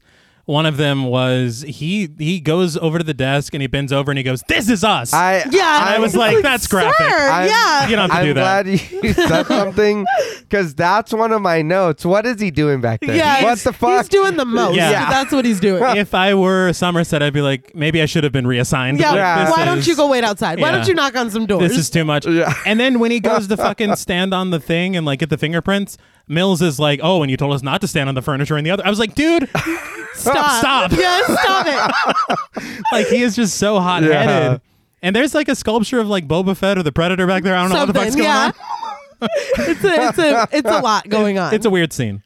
but we cut to a fingerprint forensic man played by Mario D. Donato revealing the pattern of fingerprints on the wall. Somerset and Mills watch amazed. Mills asks if Somerset has ever seen anything like this, and he answers simply, "No." We see that written in the fingerprints on the wall are the words "Help me." The forensics guy says that he can already tell by the swirl pattern that they are not the victim's fingerprints. In the office, Somerset and Mills watch as a fingerprint technician, played by Alfonso Freeman, scans the prints that they found through the system, matching them against known prints. Yes, Freeman, this is Morgan Freeman's son. I yeah. thought that was so fucking cool. That's awesome. While Mills disagrees, Somerset doesn't think that the killer wants them to help him stop. Mills cites all the people who blamed that they didn't want to do the evil things that they did, blaming voices, dogs, and even Jodie Foster. The text says that he's seen the system take three whole days to make a match, so he suggests they go cross their fingers somewhere else. He's like, get the fuck out. He's tired of listening to him. Yeah. I bet. Just a fun fact, but Jodie Foster would later star in David Fincher's Panic Room. Love it. but they glance at each other and we cut to them sitting on a couch in the hallway. Somerset asks Mills if he meant it when he told Mrs. Gold they were going to catch the killer. When Mills says that he did mean it, Somerset muses that he wishes he still thought that way. Mills asks what exactly he thinks they're doing then. Somerset says that they're picking up the pieces, collecting evidence. That's all. Even him saying this, I don't feel like he believes it. He's too he's doing too much legwork if this is what Yeah. he thinks. I feel like it's it's a very cryptic and cynical, like clinical. Yeah. And I would hope that after all that he's done, he doesn't reduce what he's done to that. Yeah. Yeah. He says they're putting it in a neat pile and filing it away in case it's ever needed in court. They're picking up diamonds on a deserted island and saving them in case they get rescued. That's just sad. Yeah. That's bleak. Yeah. Mills tells him that that's bullshit, but Somerset isn't done. He says that even the most promising clues only lead to other clues. Corpses stay unrevenged. Mills folds his jacket and puts it on the arm of the couch in a makeshift pillow. He lays down on it, yawning, telling Somerset that he can't deny that he felt a rush tonight. They're getting somewhere, but Somerset does not respond. So here, I know you mentioned it earlier, uh, and I was gonna wait to ask here. Okay. Uh, Um, so I was gonna ask, so who's the main character and who's the NPC? But we already said that the Morgan Freeman NPC. is the main character, Right. and then so Brad Pitt's just your NPC friend. He's just gonna follow you around. It's He's in your party. He's in your Yeah, party. It's like sometimes he does dumb shit. He glitches. He glitches out. Not glitches Uh, it's like, out. oh man, come on! Now you got to go back so that he can come back through the door. well, he was glitching out in that lawyer's He office. was, Yeah. he was, he was glitching out. that is fair. Thursday opens with them asleep on that couch. Mills fallen over with his head touching Somerset's arm. The captain wakes them up, clapping his hands as he walks down the hallway. He says that they've got a match. We cut to the captain briefing the SWAT team. He tells them that the killer is named Theodore Allen, but goes by the name Victor. He says that he has a long history of mental illness. He's dabbled in drugs, robbery, and assault, but did a stint in prison for the attempted rape of a minor. But his attorney made sure that he didn't stay there for long. His attorney, Eli Gold. See, so these connections, they make a lot of sense. Yeah. But it's too easy. He sent, he leads the SWAT team led by California, played by John C. McKinley. I yes. He can he can play anything. This dude. Yeah, I Oh, was Scrubs? like, Yeah. yeah. yeah. Just looking at him when we covered him in Identity versus him in Yeah. this, It's- that is impressive. He's he and and it is he's uh, he was everywhere. Yeah. I was Yeah. Like, God damn, this dude's just doing everything. yes. The range. Yeah. Yeah. But he tells them that they're finishing this today. Victor still has a residence on file. Somerset looks over the rap sheet as he and Mills trail behind the SWAT team. Mills asks Somerset, You're not buying this, are you? Somerset says that it just doesn't seem like their guy. Their killer seems to have more purpose. In the garage, the SWAT team and the officers load up and take off. Mills and Somerset follow in another car behind them. They said that this was the parking garage connected to a hotel and the ramp was not designed to leave quickly. and they said they fucked up so many of these cars. Oh my man, I bet. Fuck. That's hilarious. Because they rip out of there. Yeah, no, they're flying. In the car, Mills asks Somerset if he's ever been shot. Somerset, knocking on wood, says not once in his 34 years. He's only taken his gun out with the intention of using it three times, and even then, he's never pulled the trigger. He asks Mills the same. Mills says that he's never taken a bullet, but he's pulled his gun once and shot it once. He tells the story of when he was a rookie. They went in and someone opened fire on them. He says that a cop was shot and it spun him like a top. Mills rode in the ambulance with him and he died right there. He's frustrated, struggling to remember the cop's name. So I, I really want to call out the editing in this sequence. Mm-hmm. The choice of which shots to show and when, because right after Mills says that, you look at Somerset and he's hearing that and he's like realizing the futility of all of it. Yeah. Yeah. This man was killed. You don't even remember his fucking name. Yeah. And so you get that shot of him back there. Also, the shot of the sun beaming through the fucking car windows. Brilliant. And Mm-hmm. Yeah. It's not anything you can plan. No. It's unintentional. magic. Yeah. Yeah. And to choose that, I, I wanted to call out the editor is a guy called Richard Francis Bruce. He also edited The Shawshank Redemption, Oh, nice. Ooh. The Green Mile, Ooh. and The Witches of Eastwick. Yes. All right, nice. God, we can cover that at some point, right? The They're Witches of- witches. Oh Yeah. God, I love that movie. Witches is horror. It is. Yeah. Yeah. All right. Great. Yeah. Cool. now that that's settled. Once the team arrives at a worn down apartment building, they run up the stairs. Somerset and Mills follow behind. Upstairs, they head to apartment 306. They stand outside, aiming their lights and guns at the door before breaking it down with the battering ram. Somerset and Mills watch, and Somerset is like, they love this. I don't know why that was fucking hilarious to me. It's but it's like Mills has never. This is it's like it's his first day. Yeah. They love they this. love this. They live for this shit. Uh, I did want to call out the rain outside. It's legitimate, like that's actually raining on the day. Oh, nice. Damn. And that's what inspired them to continue the rain throughout the film Yeah. because they loved the way it looked. Because it Yeah. does not let up. No. And there was a shot right up the stair hole. Yeah, of course. Woo! They bust down the door of the apartment, clearing rooms one by one. I will say, we see a couple apartments in this, and as run down as they are, these motherfuckers are big on the inside. Yeah. Like, They there are. are so many No rooms. shit. I'm like, I know that. I mean, it's framed as a very like bleak and like run down place, but I'm like, how many rooms are y'all Yeah. clearing? Yeah. Like this is spacious. I'll make it work. I'll make Yeah, this work. no shit. Yeah. Throw a coat of paint over that. I'm, just, I'm just saying, I'll figure it out. But Somerset and Mills go inside and find the ceiling covered in hanging air fresheners. The SWAT team finally stop outside the bedroom, aiming their flashlights and their weapons inside. They tell the person inside, Good morning, sweetheart, and yell at them to get up now, but we can't see them. They finally advance to the bed, aiming at the figure beneath the blankets. They pull off the cover to reveal the body underneath. It is wasting away on a dirty mattress littered with air fresheners. They gag as we see that the body's left arm is outstretched and missing a hand. California calls out for Somerset and Mills, and they come in struck by the stench. They identify him as Victor, played by Michael Reed McKay. Mills tells California to get the team out and to not touch anything. Somerset looks at the word written boldly over the bed sloth. Was sloth written in boo boo?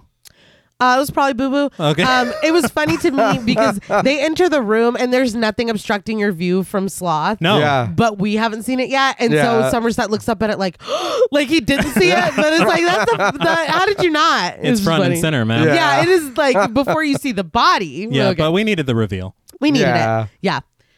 But Mills sticks his hand into a box with the words to the world from me written on it.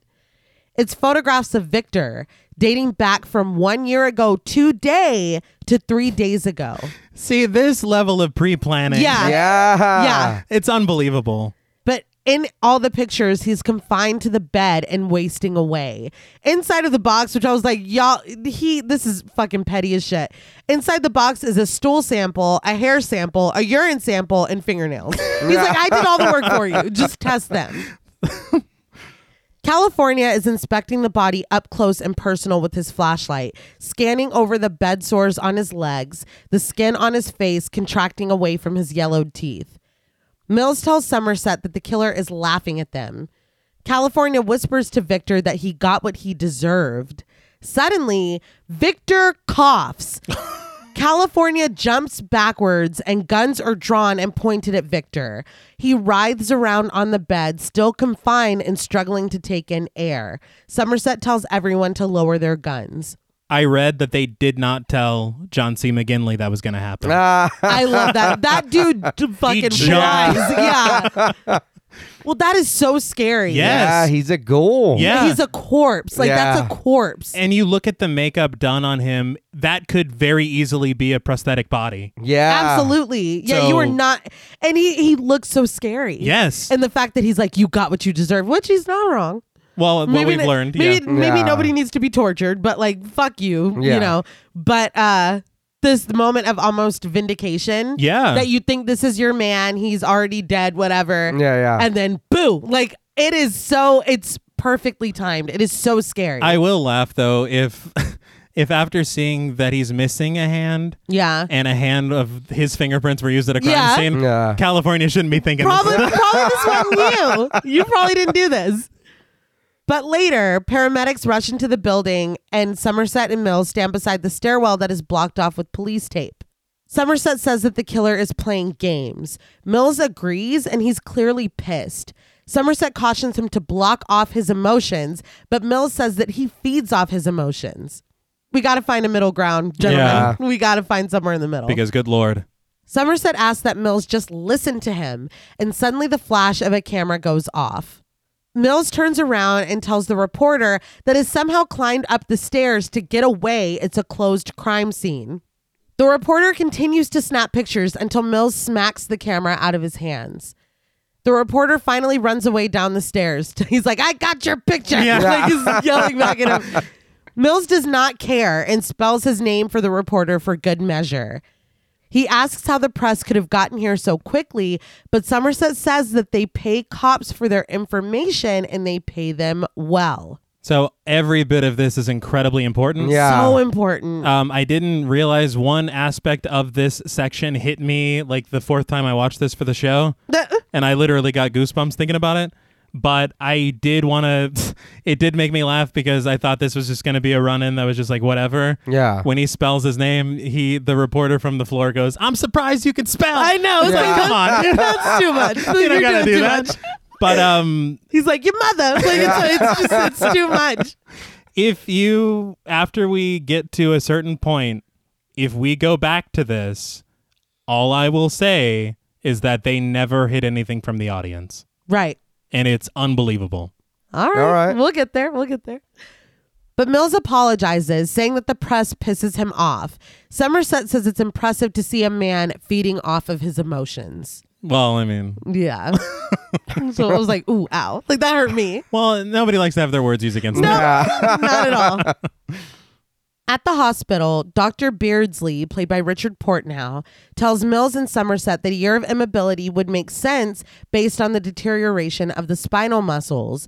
He says that there are a lot of drugs in Victor's system, including an antibiotic to keep the bed sores from getting infected. that's a lot That Yeah. is wow. Yeah.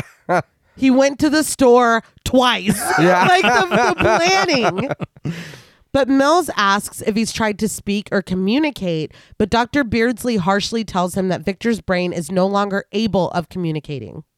Besides that, he chewed off his tongue long ago. all right Yeah. Yeah. What else, dude? yeah jesus man Then he just walks away. yeah they follow him, Somerset asking if there's any chance that Victor could survive. Dr. Beardsley says that Victor would die of shock right now if someone shined a flashlight in his eyes. He says that he's experienced as much pain and suffering as he's ever seen, and he still has hell to look forward to. Then he's like, Good night, and walks away. damn Yeah. I like a nap, but damn.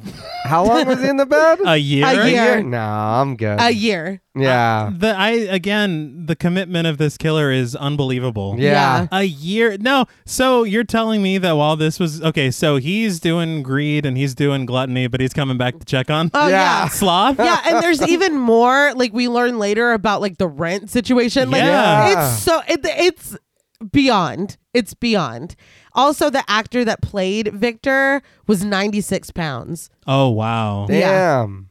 I, i've read conflicting things somebody i read in one source that he showed up to set at 96 pounds and fincher joked could you lose a little more weight because in my script he's 90 and the guy's like no and they laugh about it and then i read somewhere else that he was like could you lose you know a little more weight and then when he showed up again to film he was 90 pounds so i Oh, don't know my which God. is true but he was like, I was joking. yeah, Yeah. It was a joke it's a joke That's horrible. yeah. But that night at Somerset's house, the phone rings. When he answers, it's Tracy. He asks what's wrong and where Mills is. Tracy tells him that everything's fine and that he's in the shower. She apologizes for calling him this way, but says that she needs someone to talk to. She asks if he can meet her tomorrow morning somewhere. Somerset doesn't understand what she means, and she admits that she feels stupid calling, but he's the only person she knows here. She tells him to please call her if he can meet, and they get off the phone.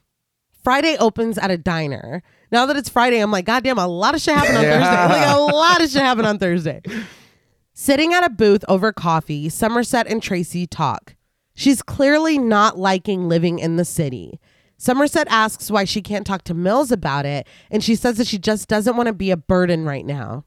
She says that she's sure she'll get used to it, and it's good for her to talk to someone who's lived here for a long time. He's like, I told you to get numb. It's fine. Yeah. it's like, wait for your emotions to slowly die. Yeah. I don't know what you didn't understand about You that. mean to tell me that wasn't comforting? Were you not listening? Good lord. She says that upstate is completely different. She asks if Mills had told him she used to teach fifth grade. Somerset says that he mentioned it. She says that she's been looking at schools here, but the conditions are horrible. Somerset proposes private schools, but Tracy just looks defeated. He tells her to tell him what's really bothering her, and she blurts out that she's pregnant. He says he doesn't know if he's the one that she should be talking to about this, but there's no going back now. She tearfully tells him that she hates the city. He confesses to her that he had a relationship once that felt very much like a marriage, and they got pregnant too. He says that the day after he found out she was pregnant, he got up to go to work and felt fear for the first time ever. He asked himself, how can he bring a child into this world? How can someone grow up with all of this around them? He told his partner that he didn't want to have a child, and over the next few weeks, he says that he wore her down. Tracy says that she does want to have children, but Somerset says that he knows he made the right decision for him, but there isn't a day that goes by that he doesn't wish he'd made a different one.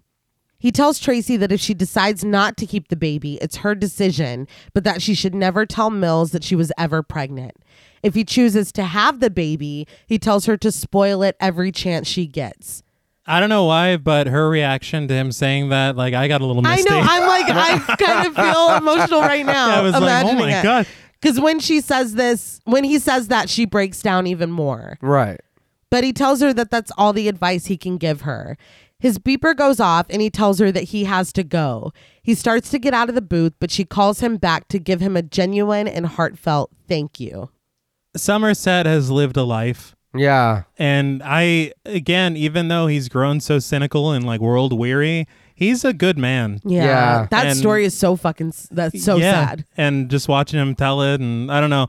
Uh, and again, this a lot of people could see potentially as like a filler scene or like, why is this scene here? Yeah. Yeah. It makes so much sense. Yeah. Right. Especially for a moment later. Yeah. Having these moments between Somerset and Tracy are very important. Right. Back at the office, we see the seven deadly sins written on a blackboard gluttony, greed, sloth, envy, wrath, pride, lust. Gluttony, greed, and sloth are all crossed out. Somerset and Mills look at the board, and Somerset says that Victor's landlord told him that there was an envelope of cash in the office mailbox on the first of every month. He was paying the fucking rent.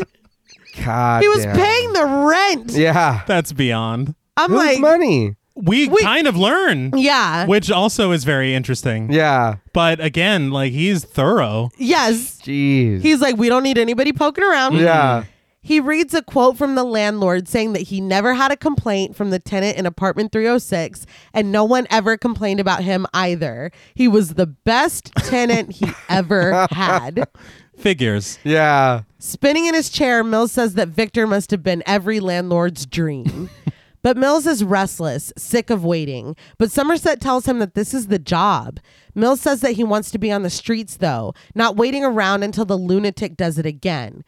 Somerset tells him not to dismiss the killer as a lunatic, but Mills just doubles down. He says that the killer's luck will run out, but Somerset says that this isn't about luck. They found Victor one year to the day from when the killer tied him to the bed, and that's because that's what the killer wanted. Yeah, there's no luck in that. No! Very intricately planned.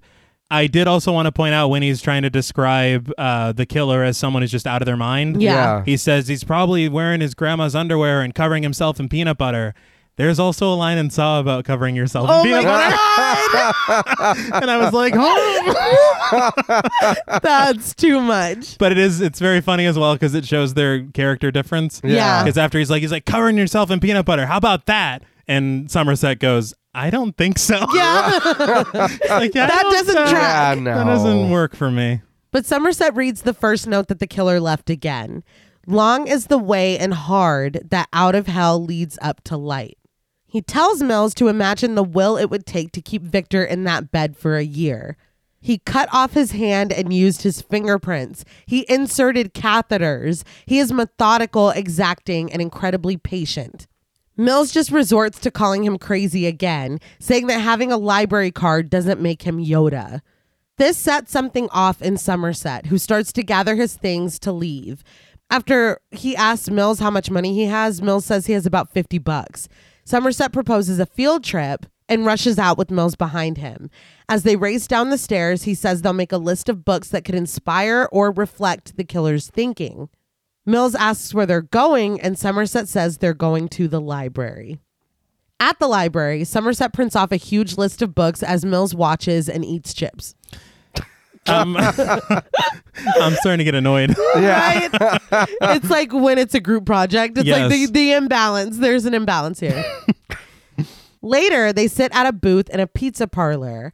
Mills is eating pizza, but Somerset isn't, saying that this place must have had at least 50 health code violations. I wonder if there were rat turds there Yeah. or capers. you know. yeah, we you gotta Either test way. that. Yeah.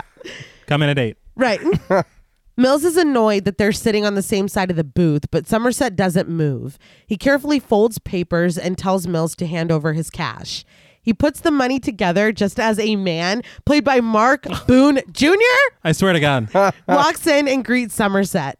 He is uneasy by Mills's presence, but Somerset tells him that it's okay and he sits down. He sits across from them, saying that he's taking a big risk and he only does it for Somerset, so they're fair and square now. Somerset takes this deal, handing over the papers and the cash underneath the table. The man takes it and leaves, telling them it'll be about an hour. Mills is annoyed, sarcastically saying that the money was well spent. Give him a minute. We haven't Yeah, I even. We know. don't even know what's going on yet. He's not even left the shop. No. Later, they sit at a barber shop, and Mills is quietly fuming.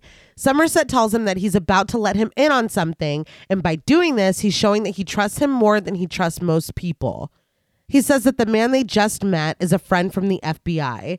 I do want to say now that we've revealed this that his credit is greasy FBI man, which I thought was really mean. Why I gotta call him greasy. yeah. What the fuck? He says that the FBI has been keeping records of the reading habits in libraries. Certain books, like Mein Kampf or books on nuclear weapons, are flagged. Anyone who checks out a flagged book has their library records fed into an FBI monitoring system. Mills asks how this is legal, and Somerset is like, "That doesn't that doesn't matter. Yeah. Like, that has nothing to do with anything." He says that they can't use the information directly, but it's a guide. You can't get a library card without giving your ID. Maybe illegal and legal are just like infamous and Yeah. Yeah, it's the same thing. Yeah, it Just doesn't, it words, doesn't dude. matter. calm down. he says that if they want to find out who's reading all these books, the FBI computers will be able to tell them. It could give them a name. Mills says that it could also give them a name of a college kid writing a research paper, but Mills reminds him that at least he's out of the office and here he can get a haircut. And honestly, what if it does give you a list of a college student? Yeah, you're Yeah. still where you were. Yeah. But Mills is out 50 bucks, which is pretty annoying. Yeah, it's, well, he'll get him back. Mm.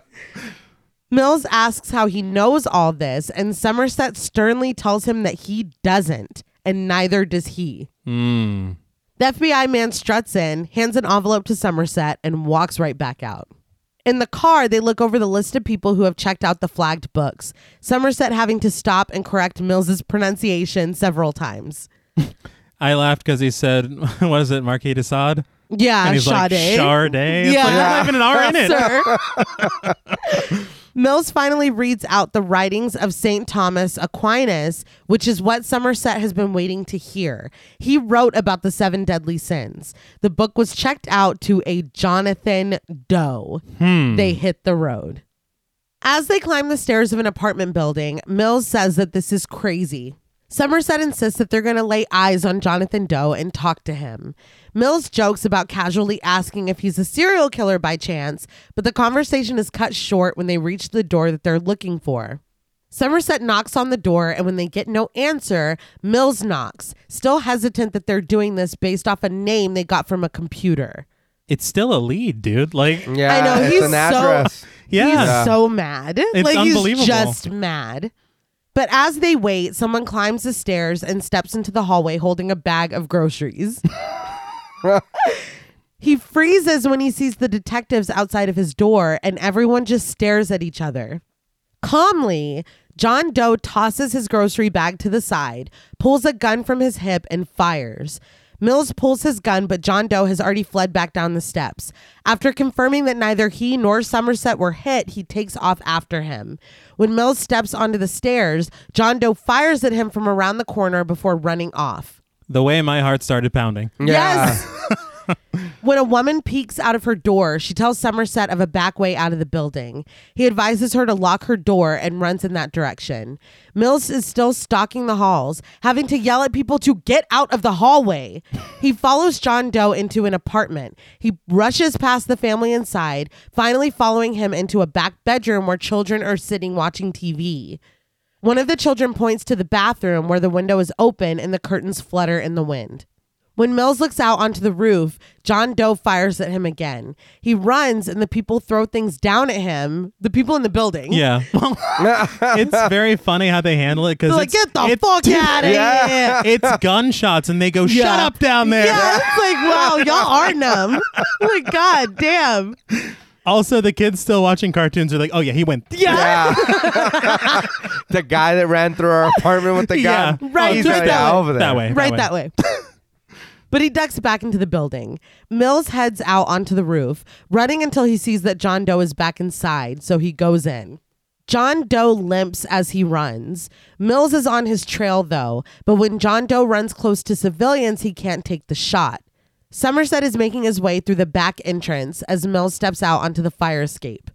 John Doe pulls the ceiling fan out of the ceiling and put no. I'm just I was kidding. like, "Oh my God." I'm just kidding. But the scene did make me think of that.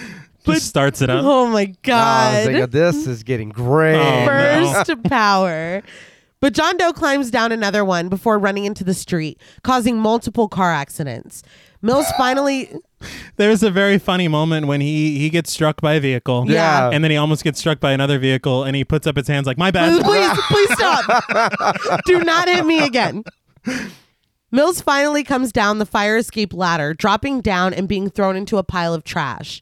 He continues the chase down an alley. There's a big truck idling, and Mills uses it for cover as he peeks inside and makes his way around it.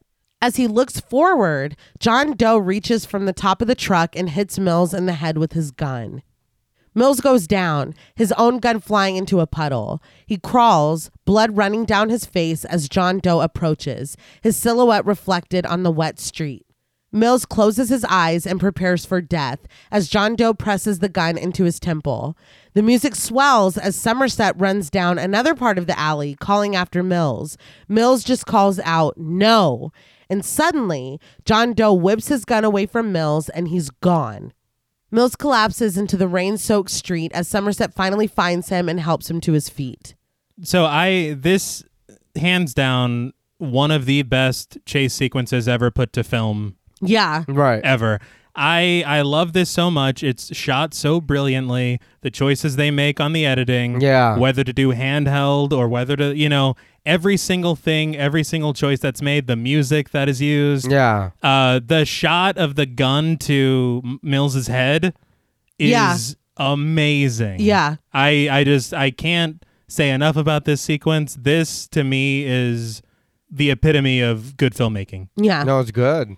Um, in the scene too, Brad Pitt, his hand goes through a windshield and he injured his hand horribly, like cut Oh, wow. it open really, really bad.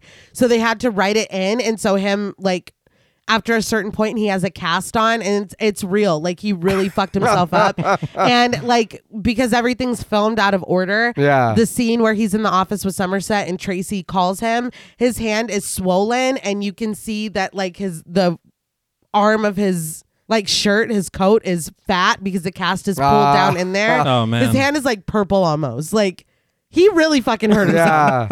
Yeah. But honestly, after that chase, it works in perfectly. Yeah. Yeah. It makes perfect sense. But both soaked from the rain and Mills's face covered in his own blood, they return to John Doe's apartment. Mills insists that they go inside, but Somerset says that they need a warrant. Mills argues that they don't need a warrant. John Doe shooting at them gives them probable cause. But Somerset reminds him that they can't even tell anyone how they got John Doe's name. They never should have even been here.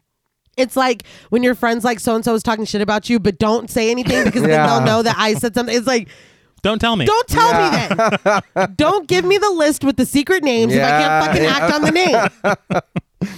When Mills reaches for the door anyway, Somerset physically takes him away and pushes him against the opposite wall. He lets go when Mills yells at him, but tries to rationally explain that if they leave this whole of how they got here and why they were here in the first place, they won't be able to prosecute and John Doe could walk.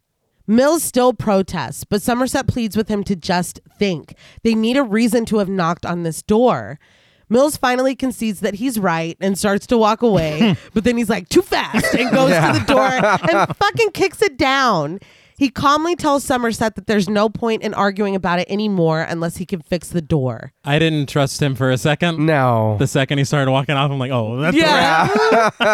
I don't know. I did laugh out loud. It's a very hokey moment from Somerset Yeah. because he goes, "You stupid son of a," Yeah. and then he stops. I'm like, nobody does that. No. it's like in the mist when he's like, fuck. Yeah. He's like, "Mm, yes.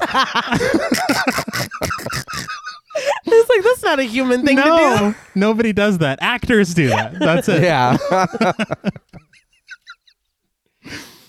But yeah, Somerset is angry, calling him stupid before walking away down the hall. Mills calls after him, asking how much money they have left. We cut to the unimpressed face of a policeman played by Lenny Lofton. He's taking a statement from a homeless woman played by Pamela Tyson. She says that she noticed that this guy was going out a lot when the murders were happening. When she can't quite stick to the story, Mills reminds her that she called Detective Somerset and told him, and then he tells the cop that he already told him the rest. His head is now bandaged and his arm is in a sling at this point. Yes. But he asks, he has her sign her statement and whisks her away. As she, and as they're walking away, she's like, "I did what you said." Within earshot. Yeah. It's like, can you wait till we round the corner at least? Somerset looks on as Mills takes her out of the alley and insists that she get something to eat. Mills and Somerset finally enter John Doe's apartment with flashlights. Somerset advises everyone else to stay outside. There's a neon cross on the wall, and each time I see this, I have to remind everyone to do yourself a favor and subscribe to my horror confessional. Yes. quality content over there. Join And- their Patreon. Yeah. Oh yeah. A red crucifix on the wall in a deserted apartment. Lords of Salem. Yeah, I'm telling you, this is far reaching, this movie. it is. It, it really is. But Somerset finds a drawer filled with empty bottles of aspirin and a Bible. There are multiple locks on the door. There is an x ray view box with images displayed on it. Somerset finds a box mounted on the wall with a glass door full of cans of spaghetti sauce. He finds another one next to it containing blood spattered books, another one containing a jar preserving a hand.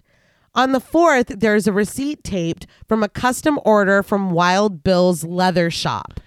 So it what started to me at first when I was seeing the spaghetti sauce. Yeah. I was like, the very spaghetti sauce, you know, Yeah. because it's all coming together. Yeah. Right, See right. the hand that he took, but then I'm like, oh shit, there's new evidence. Yeah. this is in progress because Yeah. it's taped to the front of it. Yeah. Yeah.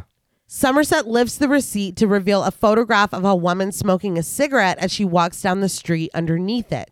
As Mills goes into the bathroom, Somerset draws his gun before sliding open a closed door. Once again, so many rooms in this apartment. No, it's a Yeah. lot. It's a lot. And I was like, is every apartment in this building outfitted with an X-ray board? Like, Right. Yeah. I'm like, they okay. they were talking about it. The cinematographer Darius Kanji. Yeah. He had said that they really wanted to play with darkness in this apartment specifically Right. because it's a dark frame of mind that all this Very is coming true. from. Yeah. Yeah. And so, two things. One, they have a lot of unconventional lighting. You have that x ray board, Yeah. a neon cross. crucifix, the, lights in the hall. Uh, but they did an interesting form of color processing that enhanced all the blackness and shadows, almost like a noir film. Huh. And so, you notice in this scene in particular, and kind of in the scene with the gluttony murder, all the blackness in the frame is is black. Yeah. And it's like you don't see that very often in a film. Right. It's just brilliant work. In the bathroom, suspended among red hanging light bulbs, Mills finds photographs. His flashlight starts to flicker as he looks at them. They're photos of the victims. In the office, with his gun drawn, Somerset finds John Doe's collection of composition books. He picks one up and reads some of the cramped, meticulous handwriting under a section labeled Lust. Mills looks in the tub on his way out of the bathroom and suddenly screams for Somerset. Somerset puts the comp book back and comes running. Mills tells Somerset that they had him. He shines a light on the photos that have developed in the tub. John Doe was the photographer on the stairs. We see the photos that he snapped of Mills yelling. it It's such it's an action shot. It's yeah. is. Later, a police sketch artist, played by Sarah Reinhart, shows Mills a sketch of Heisenberg, asking if this was him. Dude, I laughed so hard. He's like the, the, the plainest person you've ever seen. Yeah. That's it. That's it. That's it. That if I've ever seen him. yep. Mills dismissively tells her yes and keeps it moving. Detective Sarah, played by Emily Wagner, stops him to tell him that they've got nothing to go on. He's got no pay stubs, addresses, appointment books. She shows Mills his source of funds that they found under the bed a cigar box filled with cash. Mills is happy that they've got his money and he tries to leave again, but Detective Sarah stops him. She prepares him that he's not going to believe this, but they have not found one fingerprint. He's like, You're right. I don't believe it. Yeah. Keep looking. He goes into the office where Somerset sits, reading one of the composition books. He tells Mills that they're going to need more men on this. There are 2,000 books filled with 250 pages each. I did want to talk about these composition books. They were so meticulously put together. They were done by Clive Piercy and John Sable, and they got these really, really detailed ideas from David Fincher. Yeah. And then they kind of just ran with it. Every page that you see is actually written. They spent weeks working on these books. Damn. Finding medical photos, all these different things from old books to cut and paste in here. This is just like with the library. Yeah. It's like Yeah. y'all didn't have to do no. this. Yeah. They said that they baked them, they binded them with thread, like they worked their asses off. The books alone and the budget, the Yeah. books cost fifteen thousand dollars. Jesus Jeez. Christ. Like it's unbelievable. And when you look at it from what the film was supposed to be, Yeah. this being the only scene that you actually see them, you're glad that the intro Had them. Yes. Yeah. Yeah. Yeah. the opening credits is not like pretty much ninety eight percent these books. Yeah. Uh, yeah. Yeah. And you're like, fuck show it off. That's pretty cool though, man. That takes a lot of fucking like It's so what meticulous. determined Yeah. like Yeah. we're gonna do it this way. It's like, you know, we can CGI those. No, no, no, no. no. no. or we can just do one Yeah. and just look at one. No, yeah. Like yeah. They said that's that they- wild. Yeah. they made i think at least one book per deadly sin and they even taped them with a particular color to signify that sin All Ah, right. like all it's right. unbelievable it's it's a lot Yeah. That's amazing. But Mills asks if there's anything pertaining to the murders. Somerset responds with reading a passage from the book. What sick, ridiculous puppets we are, and what a gross little stage we dance on. What fun we have dancing and fucking, not a care in the world, not knowing that we are nothing. We are not what was intended. that's a bit coarse Oh, Yeah, a little decorum, a please. little decorum A decorum. I've, I've uh, coined, Coined. yes. a crumb of decorum, a decorum. decorum He launches off that a lonely man came up to him on a subway to make conversation. They made small talk, and John Doe tries to be patient, but his head began to hurt. Suddenly, he threw up all over the man. The man was upset, but John Doe couldn't stop laughing. yeah cool story bro like Yeah. what the fuck Yeah. i when he said he could okay when he said he threw up on him i was like oh my god and he said he was not pleased i was like yeah of course not Duh. but then he Yeah. said he couldn't stop laughing You're like What? so Yeah. edgy, dude. Like, John Doe is whoa. Like, that dude is cool as fuck. All he's eating is that spaghetti sauce. That's true. Yeah, that's, Like, that's not, not good. healthy. Oh, That's not gonna what's be good the for date you. on that sauce man Right. That's probably the culprit. honestly seeing all that stacked and them going through i was like girl you live like this Yeah. he was coming home with more groceries yeah. But that's so funny to even think about him coming up the stairs with like a baguette poking out of the grocery bag. Like, what did you have? Like, what, He's like, we're eating you, good tonight. you Yeah. cook in here? Like, that's hilarious. Uh, by the light of the fucking neon Yeah. crucifix. bon appetit. Good lord. Somerset says that there are no dates in any of the books, and they don't seem to be put away in any kind of order. It's just his mind on paper. If they had 50 men on this reading in 24 hour shifts, Somerset says that it would take two months to get through. it did. I did appreciate the fact that there were no dates because once again, let's take it back to CSI. I remember that there was somebody had been kidnapped and they found a bunch of notebooks and they started from the beginning and they were reading them all in like chronological order. And then Grissom's like, "We should be reading from the end." and I'm like, "Grissom, you God. genius!" You wasted the whole episode. The whole episode. He's like, "I was born on a farm. It's like, okay, Uh, I don't let's care. get- let's get Yeah. to the- we can learn about his farm life later after we so catch him. fucking funny. Good Why would you lord. not start? That's so fucking funny. well, you start books at the beginning. yeah. I, I'm not going to know the context. but Mills is agitated, but freezes when he hears a phone ringing. He snaps into action, tracking down the phone through the apartment. He rips his arm out of his sling on his quest before finally finding the phone hidden under clothes. He answers it with clothes between his hand and the phone, which is very smart. As soon as he says hello, John Doe replies, I admire you.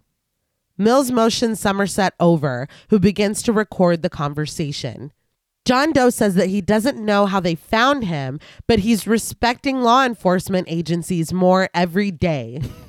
Mills tells him that he appreciates it, but John Doe interrupts, telling him to listen. He says that he'll be readjusting his schedule in light of the setback today. He just wanted to call and express his admiration. He says that he didn't mean to hurt one of them, but he didn't really have a choice.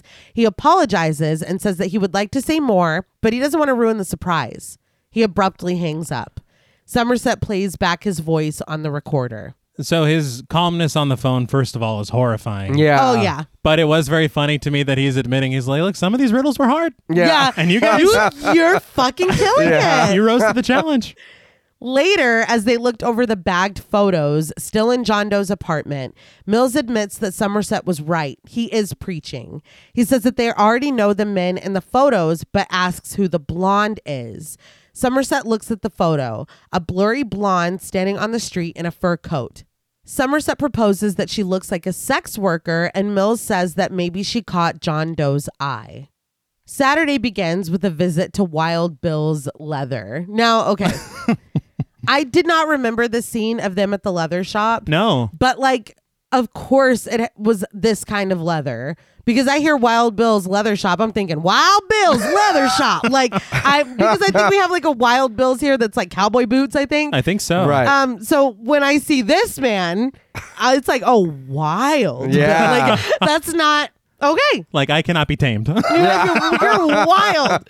Got it. I did laugh because I was like, they got them working Saturday? God damn. Yeah. Yeah. But I mean, I mean, it's kind It of doesn't sleep. important. It doesn't sleep. Yeah. The city never sleeps. The city does not sleep. Don't know what city it is. But, but Wild Bill, played by Martin Serene, tells them that he came and got his order last night.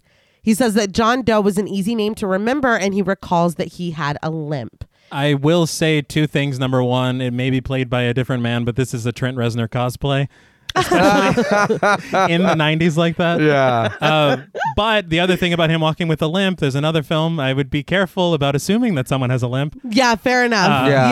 Yeah. that's a good point.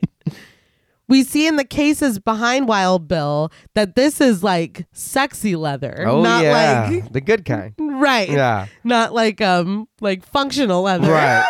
Well, it's functional. I- no? yeah, it depends on the function. It depends on the function. But he finds a picture of John Doe's order to give to the detectives, saying that he thought John Doe was a performance artist based on what he had made. Mills takes a look at the picture of the order before handing it back to Somerset, who asks in disbelief, You made this for him? Wild Bill says that he thinks he actually undercharged him and that he's made way weirder stuff than this. This, I've seen this movie hundreds of times. I mean, it's probably a slight exaggeration, but only a slight one.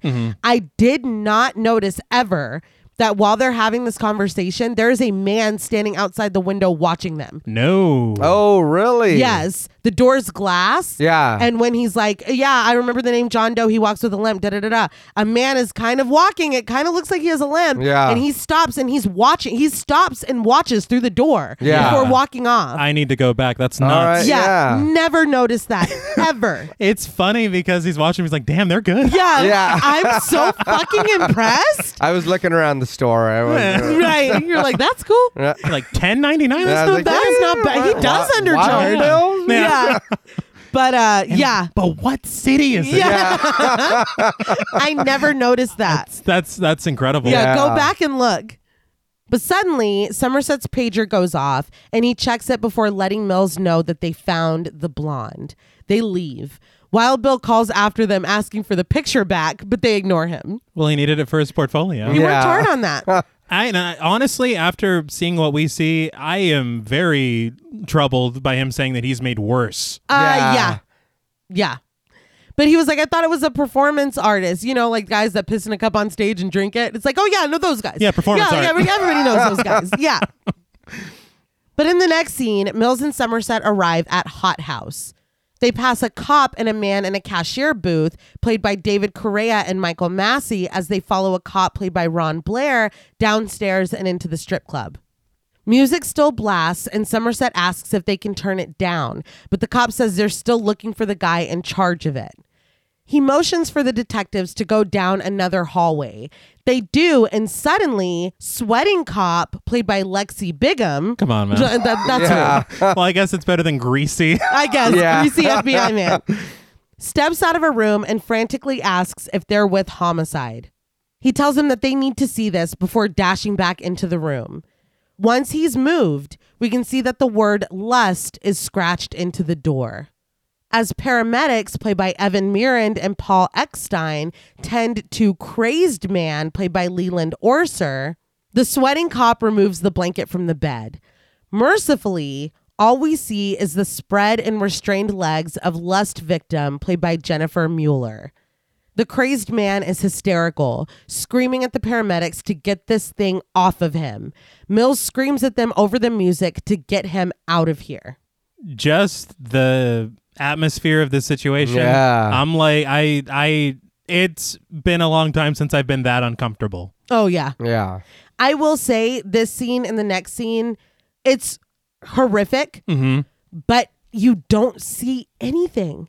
It's so strange to me revisiting this because I remember this disturbing me so deeply. Yeah. And being like, I cannot fucking believe they did this. Like, I Yeah. can't believe that you put this in a movie. Yeah. But you don't, you don't see anything. Yeah, it's at just all. the suggestion of it is so fucking disturbing and awful that your brain like fills in the Yeah. gaps. Yeah. I was so like, you see her leg and Yeah. that's it. It's Hitchcock's theater of the mind. Yeah. Anything you can conjure up is way worse than what they could show. And if they showed it, it wouldn't, it would take away from this. Yeah. I just working on the script, I was like, wow, that it's just masterful the way that this it has so much impact Uh-huh. because I remembered being so fucked up by this. Yeah. but you're like, they don't e- you. They, he made you do that. Yeah. he made me do it in my own head. Mm-hmm. Wow. But we cut to interrogation rooms. In one, Somerset stands across the table from the crazed man who is still cloaked in a sheet. In the other, Mills sits across from the man in the booth. He asks if he heard anything strange, and he says no. In the other room, the man is still shaking uncontrollably and struggling to get his story out. They said that Leland Orser, like, took in so much oxygen that it made him shaky and caused him to hyperventilate, and that he stayed up for like three days to film this scene. Damn. And he's hyperventilating. Like, he is. It's real. Yeah. it's- oh my God. This is one of the hardest performances to watch. Yes. Period. yeah. And he does, he just does it so well. But he says that John Doe asked him if he was married, and that's when he saw he had a gun in his hand. He is almost unable to comprehend Somerset's question when he asks where the lust victim was. In the next room, Mills confirms that anyone who wants to go downstairs at the club to get a little you know what has to go through the man in the booth. He asks again if he saw anyone that had a package or something under their arm. The man in the booth, he's not in the booth anymore, but that's, that's his credit, says that everyone comes in there with something. Some guys even bring entire suitcases. Back in the other room, the man says that the victim was sitting on the bed. Somerset presents him with the photo from Wild Bill. We finally see that the apparatus that he made for John Doe was a strap on with a knife at the end of it. Somerset asks if he or John Doe tied the victim down. I think it's pretty clear where this is going, but I do want to warn everybody this is very explicit and upsetting. Yes. In the other room, Mills taunts the man, asking if he likes what he does for a living. The man admits that he doesn't, but that's life. He stubs out a cigarette in the ashtray in front of him. The crazed man reiterates to Somerset that John Doe had a gun and that he made it happen. He made him do it. He says that he put it on him. He made him wear it and assault the victim. He did it. He lapses into hysterics again, screaming that the gun was in his throat. He prays for God to help him. We get a shot of Mills and Somerset, each alone in their respective interrogation rooms, looking defeated. This gives me goosebumps every time. Yeah, it makes my stomach hurt. I will say, um, just as a bit of levity, whenever they pan over from Somerset's interrogation room Mm-hmm. over to Mills, I thought he was going to be eating Lay's potato chips. Yeah. I mean, yeah. But thankfully, he's, He's doing got- work. Yeah. Yes, his head's in the game. I did read a cracked article really, really long time ago, back when I was still religiously Oh man, a cracked fan. But they talked about things that people do in every single movie, and like Tom Hanks pees in every movie. and once you know that, you're like, oh my God, he fucking does. Yeah. Brad Pitt eats in every movie. And once you know that, you're like, oh my God, he fucking does. Like you saying him eating the Lays, that made Yeah. me think Yeah. of that. He does. he does, and it, that's why when he pushed away the pizza earlier, I was like, "What? yeah. Yeah. But you're not you're But- not gonna eat it? Wow, the range." right. Incredible. That night at a bar, Somerset cautions Mills that it's not possible for this to have a happy ending. Mills says that he'll be happy enough if he can just catch him. Somerset says that if they catch him and he ends up to literally be Satan, that might live up to their expectations of them. But that's not what's going to happen. He's not Satan, he's just a man. Mills says that Somerset bitches and complains and thinks that he's preparing him for a hard time. Somerset understands. Mills wants to be the champion. He tells him that people don't want champions, though. They want to eat cheeseburgers and play the lotto and watch TV. Mills asks how he got like this, and Somerset takes a deep sigh and a drink. He says that it wasn't just one thing. He can't live in a place that celebrates apathy as a virtue. But Mills tells him that he's no better. Somerset admits this. He knows that he's not. Apathy is a solution. It's easier than coping with life. It's easier to steal than to earn, to beat a child than to raise it. All of that takes work. Mills says that they're talking about mentally ill people, but Somerset says no. This is everyday life, and Mills can't afford to be this naive. Mills spells it out for him. Somerset is saying that the problem with people is that they don't care. So his solution is to not care about people. well, I mean, Yeah, I mean, It's like, come on. Yeah. Somerset asks if he cares, and Mills answers yes, he does. He says that he doesn't think Somerset is quitting because he actually believes this. He thinks that he wants to believe this because he's quitting. He says that he wants Mills to agree with him, but he's not going to because he doesn't agree. He can't agree. He finishes his drink as Somerset watches him silently. Mills stands up, puts cash on the bar, and thanks Somerset before heading home. so this for me was very sad because you can tell that Somerset is trying to impart wisdom on his way out. Mm-hmm. Yeah. But he also sees the optimism that he used to have Yes. yeah. in Mills. I feel like he has been so consistently disappointed and worn down that he's trying to be like, look, I know that you think this is going to end one way, but that's not what's going to like. It's Yeah. like he is trying to prepare him, but he's in doing that, he's trying to sway him into his way of kind of giving up. Yeah, Right. honestly. And it's very indicative of, I guess, the themes that they're really presenting with these two characters for the entire film, really. Yeah. yeah. Because it's been this back and forth of these two different sides of this spectrum Right, right. of cynicism and optimism. But I think that what Mills sees as giving up is just being world weary. Yeah. yeah. It's coming from experience. It's not coming from just be like, whatever. Yeah. Yeah. Well, that's the thing. That's why he told him, like, it's not just one thing, dude. No. And that's why he tried to tell him at the beginning, not here, Yeah. Yeah, You've done you've- it, yeah. but not here. but Yeah. not in this place. It's different. Yeah.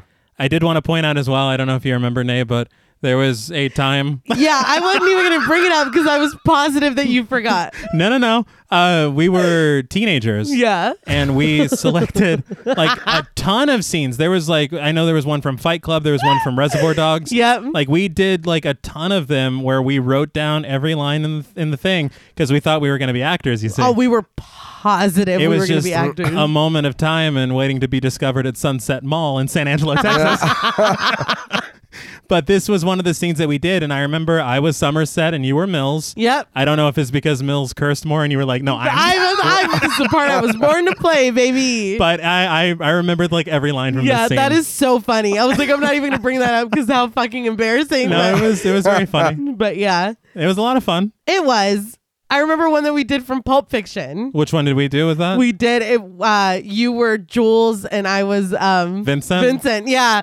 We were just doing too That much. was- yeah. That's entire. That's entirely we, too much. we did the chemical burn scene from Fight Club. yeah. Once again, Yeah. too much. I fell off the bed and I hurt myself. You're like Brad Pitt. Yeah, I He's was like, no, I "Dude, hurt yeah, myself it's- for real. yeah." For the rest of the day, I wore a cast on. we had to write it into the script. God, that's ridiculous. no, that's great. But at home, Mills cuddles up to Tracy, who's laying in bed. He tells her that he loves her so much, and she smiles. At his house, Somerset lays restless with the metronome clicking behind him. Abruptly, he snatches it up and throws it across the room where it breaks against the floor. He gets up and throws his switchblade at his dartboard again and again. They said on commentary that they told Morgan Freeman, they're like, look, this isn't a throwing knife. Yeah. So what we can do is we can attach a line to it and you'll throw it, it'll hit it, it'll be fine. Yeah. He's like, no, I got it. And he did it. Of Yeah. course he did. Yeah. Of course he did. Well, he that- does it like three times. yeah, I was gonna say he looks like he's comfortable doing it. Yeah. He hit a bullseye on the first one. That's Yeah. ridiculous. Um, one thing that did stick out to me though is that a lesser film, it's ending with a throwing knife, Yeah. Yeah. right? Yeah. but no, yeah. Yeah. That was it. Sunday opens with the 911 operator played by Harris Savitas taking a call. John Doe tells him that he's gone and done it again. Oops. He. Did it again. you gotta finish I'm it. sorry. Um, I did think this very much reminded me of the Zodiac, Oh, yeah. the way that he would make the phone calls. Yeah. Of course, Fincher. Zodiac. Zodiac. Yeah. I've got, I know there is something later on that ties into Zodiac as well that I don't know if you know. And when I wrote it in the thing, I was like, "Mm, he's going to be real happy about that. But we cut to the crime scene where Pride victim, played by Heidi Shans, lays dead in her bed. Her white bedding is stained with blood. Her face is obstructed by gauze. Against the wall, propped up on the bed above her, is a framed photograph of her with the word Pride written above it in blood. Mills finds sleeping pills glued to one hand and a phone glued to the other. Hmm. So, I don't mean to laugh, but this is the one that I was like, this is some jigsaw shit. But where was the tape recorder? Where- Right, yeah. Somerset asks if he sees what he did as Dr. O'Neill unbinds her face. Mills thinks that John Doe mutilated her and then bandaged it up, but Somerset shows him that it was a choice. She could call for help and live, but be disfigured, or she could put herself out of her own misery. So what you're saying to me is live or die. Yeah. Make the your choi- choice. yeah. Follow your heart. Dr. O'Neill reports that John Doe cut off her nose, and Somerset interjects to spite her face. Dr. O'Neill says that this was done recently. And I know that he said that he had to readjust his timeline, but bitch, this shit is bam, Ah, bam. Like, slow down, slow down. They pull up to the precinct, but as they walk to the door, Somerset tells Mills that he's decided to stay on until this is over. He You knew says, it. Yeah, Of course. yeah. He says that this will end one of two ways. They will catch John Doe, or he'll finish, and this will continue for years. Mills tries to protest, thanking him, but saying that it's not necessary. Somerset asks if he can just keep him on as a partner for a few more days. He says that it would be a favor. Just as they walk into the precinct, a man gets out of a taxi and starts walking toward it. Inside, Mills tells Somerset that he knew he would say yes before receiving messages that Tracy called. Yeah. That. The man walks into the station, and now we can see that there is blood on the back of his white shirt. The man calls out, Detective? politely a few times. They don't hear him and continue up the stairs as the people on the bottom floor of the station freeze and stare at the man who we now see is covered in blood. He screams, Detective! And finally, they turn around. He stretches out his hands, each of his fingertips wrapped in gauze. The blood is on his shirt, his arms, his hands. We finally see him. John Doe, played by Kevin Spacey. He says, You're looking for me. I I heard him the first time he called. Oh, up. yeah. I don't. Yeah, no, they were too wrapped up. Yeah. He said it loudly. They're like, well, if we cross check, then Yeah. they're like, come on, dude. D- I'm, I'm giving myself Yeah. to you. And how did the taxi driver not like? I'd be like, uh, sir. Yeah. Yeah. Yeah. but he's like, take me to the police. Oh, you got it. Yeah, Yeah. Say less. you got it. Um, I do want to say again, fuck Kevin Spacey. Mm-hmm. If you don't know like the extent of what this man has done, there is a dreading true crime video Yes, yes. on YouTube that I was not even fully aware of everything. It is wild. I highly recommend it. Um, but back to you know looking at it in a very microscopic view of Right. this film, Mm-hmm. he they had wanted to give him top billing Right. and he insisted on keeping his name off of everything because he said it at this point in his career when you see Kevin Spacey as top billing and then you don't see him for fucking 90 minutes or however long, Uh huh. he's John Doe. Right. So I think it was very smart of them to listen and very strategic for the film for this to be this faceless monster. Yeah. Uh, Which, you know, ironically, Kevin Spacey is a fucking monster, but yeah. Yeah. stalking the streets and you're kind of filling in that gap yourself. And so to see him, Mm-hmm. it's like, fuck. And if you're not at all expecting to see Kevin Spacey, Yeah. earlier whenever he was in the stairwell taking the pictures or whatever, Yeah. it's Kevin Spacey in a wig. Yes. And yeah. yeah. And it's Kevin That's Spacey's funny. it's it's his voice on the phone. Yeah. When he Yeah. calls Mills. straight up. Yeah.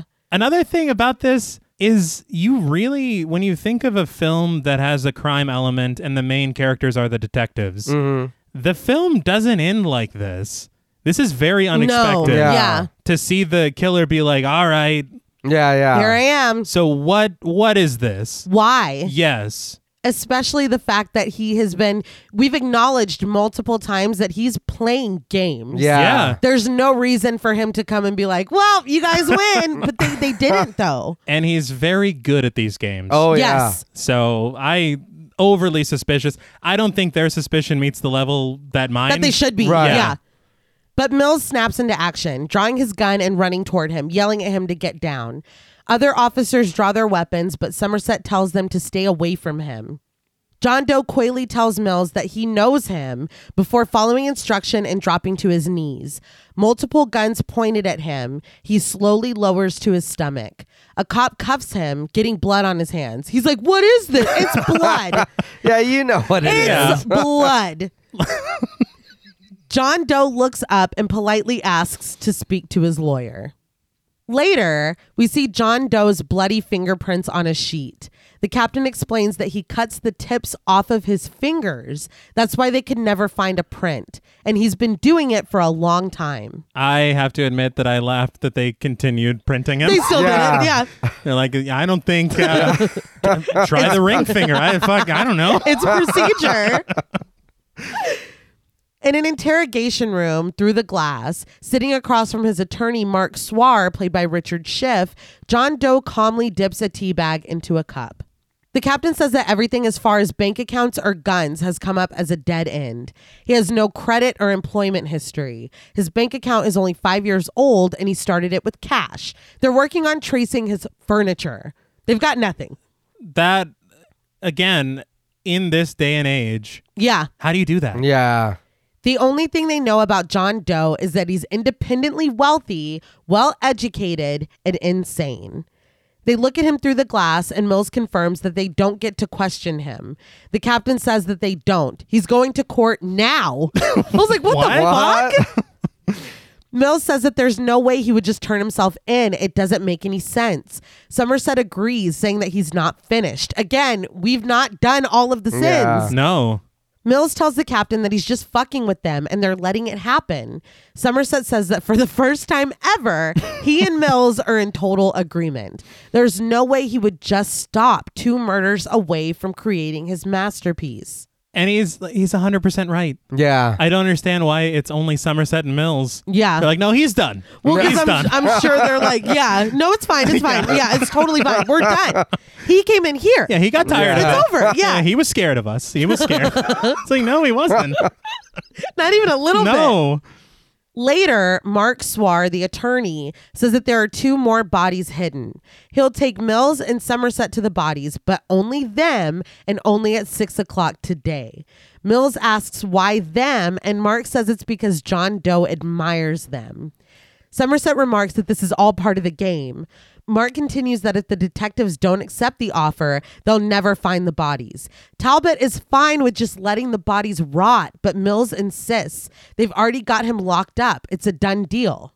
He comes for the lawyer for having John Doe as a client. The captain chastises him, but tells Mark that they don't make deals here. Mark says that John Doe wants him to tell them that if they don't accept, he will plead insanity. Talbot invites John Doe to try it, but Mark says that he knows he could get John Doe off on insanity based on the nature of the crimes. I, I disagree with that. Yeah. They're so meticulous and so Ah. yeah. well planned. Yeah. I mean, it's such a Well, the, he, the one guy he had in the bed for a year. That's Yeah. not insanity. you No. paid Yeah. your rent. You Yeah. went to the grocery Yes. store twice. And I'm pretty sure, especially with what he's pointing out as the method of these crimes, Yeah. yeah. he he understands right from wrong. By definition yeah. of the crime. Yes. Yeah. So your lawyer. No, yeah, try Yeah. it. Yeah. Try it, Mr. Swar. Talbot doesn't believe this, but Mark continues. If they accept the conditions of this deal, he will sign a full confession and plead guilty right now. In all honesty, what reason on earth would you not talk to him and take this deal? Why are we even having a discussion? I would feel like, honestly, it feels like bait. Oh, it is. Yeah. and the fact that he's like, only you guys Yeah. and only that's, right now, it's like, what? Well, he's you know he's working on something. Yeah. That's, that's the only reason I would think to not take it. There is no other reason. Because I mean, the fact that they're even having this debate, I was like, get figure it out. Yeah. Go in there. You know there if there's more to this, which you know there is. Yeah. You need to know. Yeah. The captain tells Mills that it's his case, so he needs to make a decision. Mills is sold on the prospect of a full confession and says that he's in, but Mark reminds him that it has to be both him and Somerset. Somerset says that if John Doe were to claim insanity, then this conversation, the admittance of him blackmailing them with his plea, would be admissible in court. Mark's like, yeah, yeah, yeah, that's true. But he says that the fact that two more people are dead and they don't care to go find them and give them a proper burial would be admissible as well. That's not a good look. Well, no, it's not. Somerset says that this is only true if there actually are two more bodies. Talbot chimes in that they analyzed the blood that was on John Doe when he arrived at the station. Some of it came from him from slicing his fingers, which means that he just did that. Yeah. And some came from the pride victim, and some came from a third source that they haven't identified. To try to convince Somerset, he assures them that John Doe will be unarmed when they escort him. He looks over at Mills, who tells him, Let's finish it. Later, as they shave their chests in the bathroom to prepare themselves to wear wires, Somerset tells Mills that even if John Doe's head splits open and a UFO flies out, he needs to be prepared for it. He's got a lot of these like yeah. if he's, Satan Satan, himself, yeah. Yeah. Mills says that he will, then asks if he accidentally shaved off a nipple, would it be covered by workman's comp? For the second time in the entire film, they There we laugh. go. Yeah. yeah. I forgot. He's like, your wife's right, dude. You're Yeah, funny as you hell. are funny. Somerset offers to buy him a new one himself if Mills is man enough to file the workman's comp claim. Mills admits that if he keeps coming home late, Tracy is going to think that something's up. He pauses for a moment, hesitating, clearly wanting to ask or say something, but when Somerset asks what, Mills just walks away. What was he gonna say? I don't know. Something about Tracy. Yeah. But we cut to the recording equipment being set up and mics being taped to Mills and Somerset before they button up their shirts and get ready to go. They're both quiet and tense, arming themselves with their guns and bulletproof vests. On the roof, they ready a helicopter. California and another member of the SWAT team jump in and they take off. Downstairs, John Doe is escorted out of the precinct with Somerset and Mills behind him. In the garage, they get into a car with just the two of them in the front and just John Doe in the back. The helicopter tracks their movements as they make their way through the city. This felt like GTA. in the car, Somerset asks John who he really is. There's no harm in telling them at this point. But John says who he is means absolutely nothing. He continues to give them directions, leading them out of the city. Mills asks where they're going, and John just tells him, You'll see.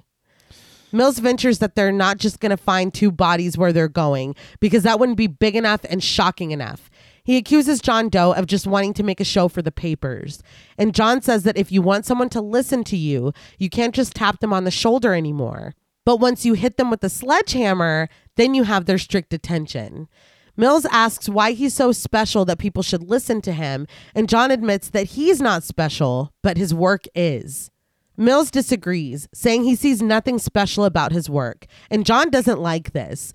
Mills continues that two months from now, no one will even remember what he did. John says that Mills just can't see the whole thing yet. Once it's finished, people will barely be able to comprehend, but they won't be able to deny. First of all, the prospect of that is horrifying. Oh, yeah. But even if he had only done five out of the seven, people would talk about this forever. Forever. yeah. I Uh. don't think that it was like, hey, well, did he complete it? No. No, oh, well, fuck, him. that. It meant nothing. he tells Mills that he can't wait for him to see it because it's really going to be something. Mills says that he'll be standing right next to John when the big thing happens, so be sure to point it out because he doesn't want to miss it. John assures him that he won't. He won't miss a thing.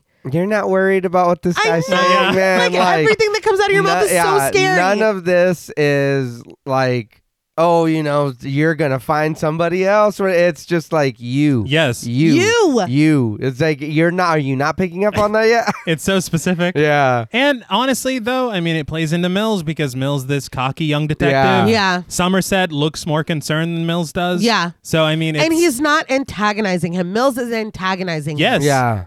They continue their journey out into the desert. Somerset notices John rocking back and forth in his seat and asks what's so exciting. John says that it's not too far. Mills asks John if he can help him figure something out. He says that since John is insane, does he know that he's insane? John says that it's comfortable for Mills to label him as insane. He says that he doesn't expect him to understand, but he didn't choose this, he was chosen. Somerset offers that he's sure that John believes that, but that he's overlooking a glaring contradiction. John asks for clarification, and Somerset explains that if John were chosen by a higher power and forced to do this, it's strange that he's enjoying it so much. That really doesn't line up with martyrdom.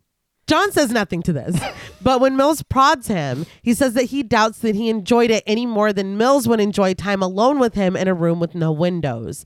He asks how happy I know he's like, So but you alone- though, Yeah. deflect, deflect, deflect.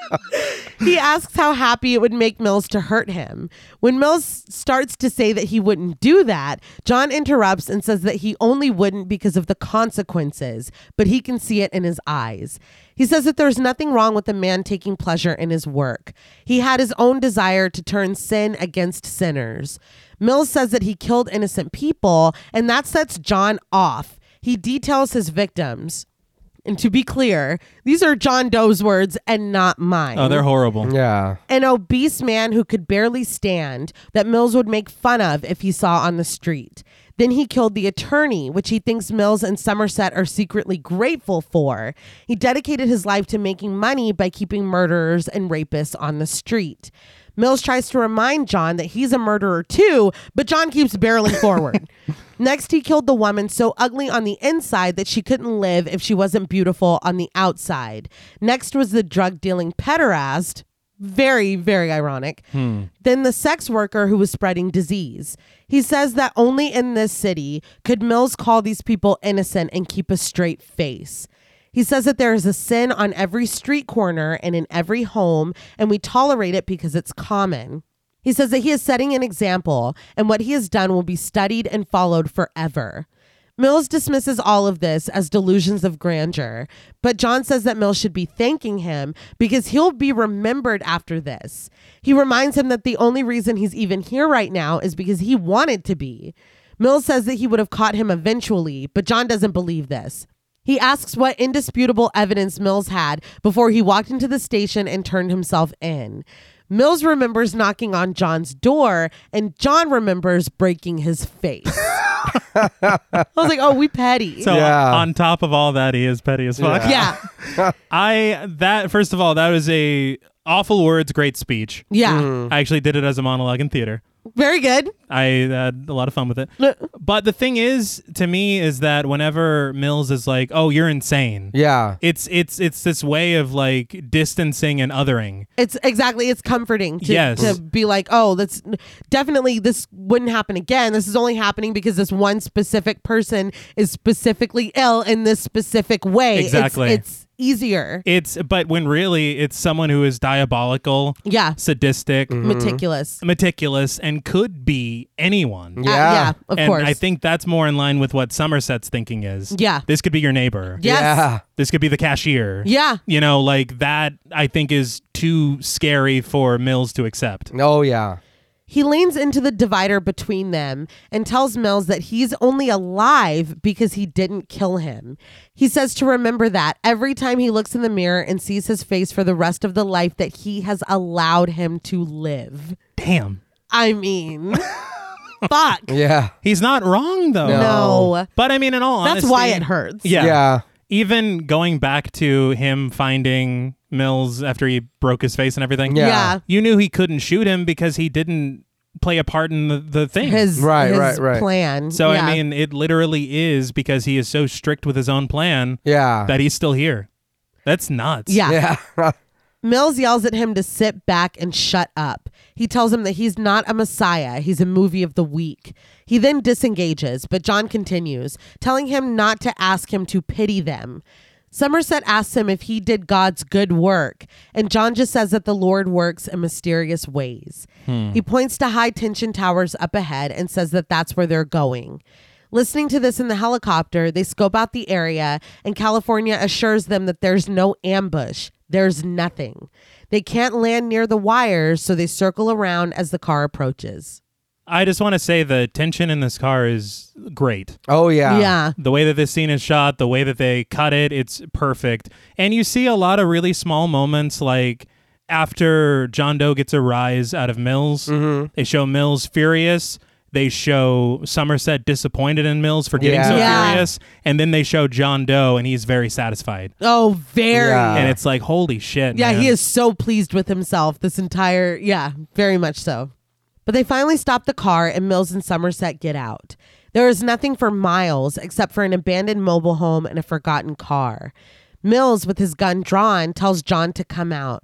Somerset spots a dead dog, but John's like, I didn't do that. Come on, man. Shut up. Shut up. He asks for the time and Somerset says that it's 701. John assures him that it's close and starts to lead them somewhere. The team in the helicopter watches dutifully. As they follow John, a vehicle begins to drive down the road toward them, causing Somerset to stop. He calls after Mills, who points a gun at John and has him get down on his knees. Somerset runs toward the vehicle, and John tells Mills that it's good they have some time to talk. Somerset gets back in the car and races toward the oncoming van, telling the team in the helicopter to be ready for anything.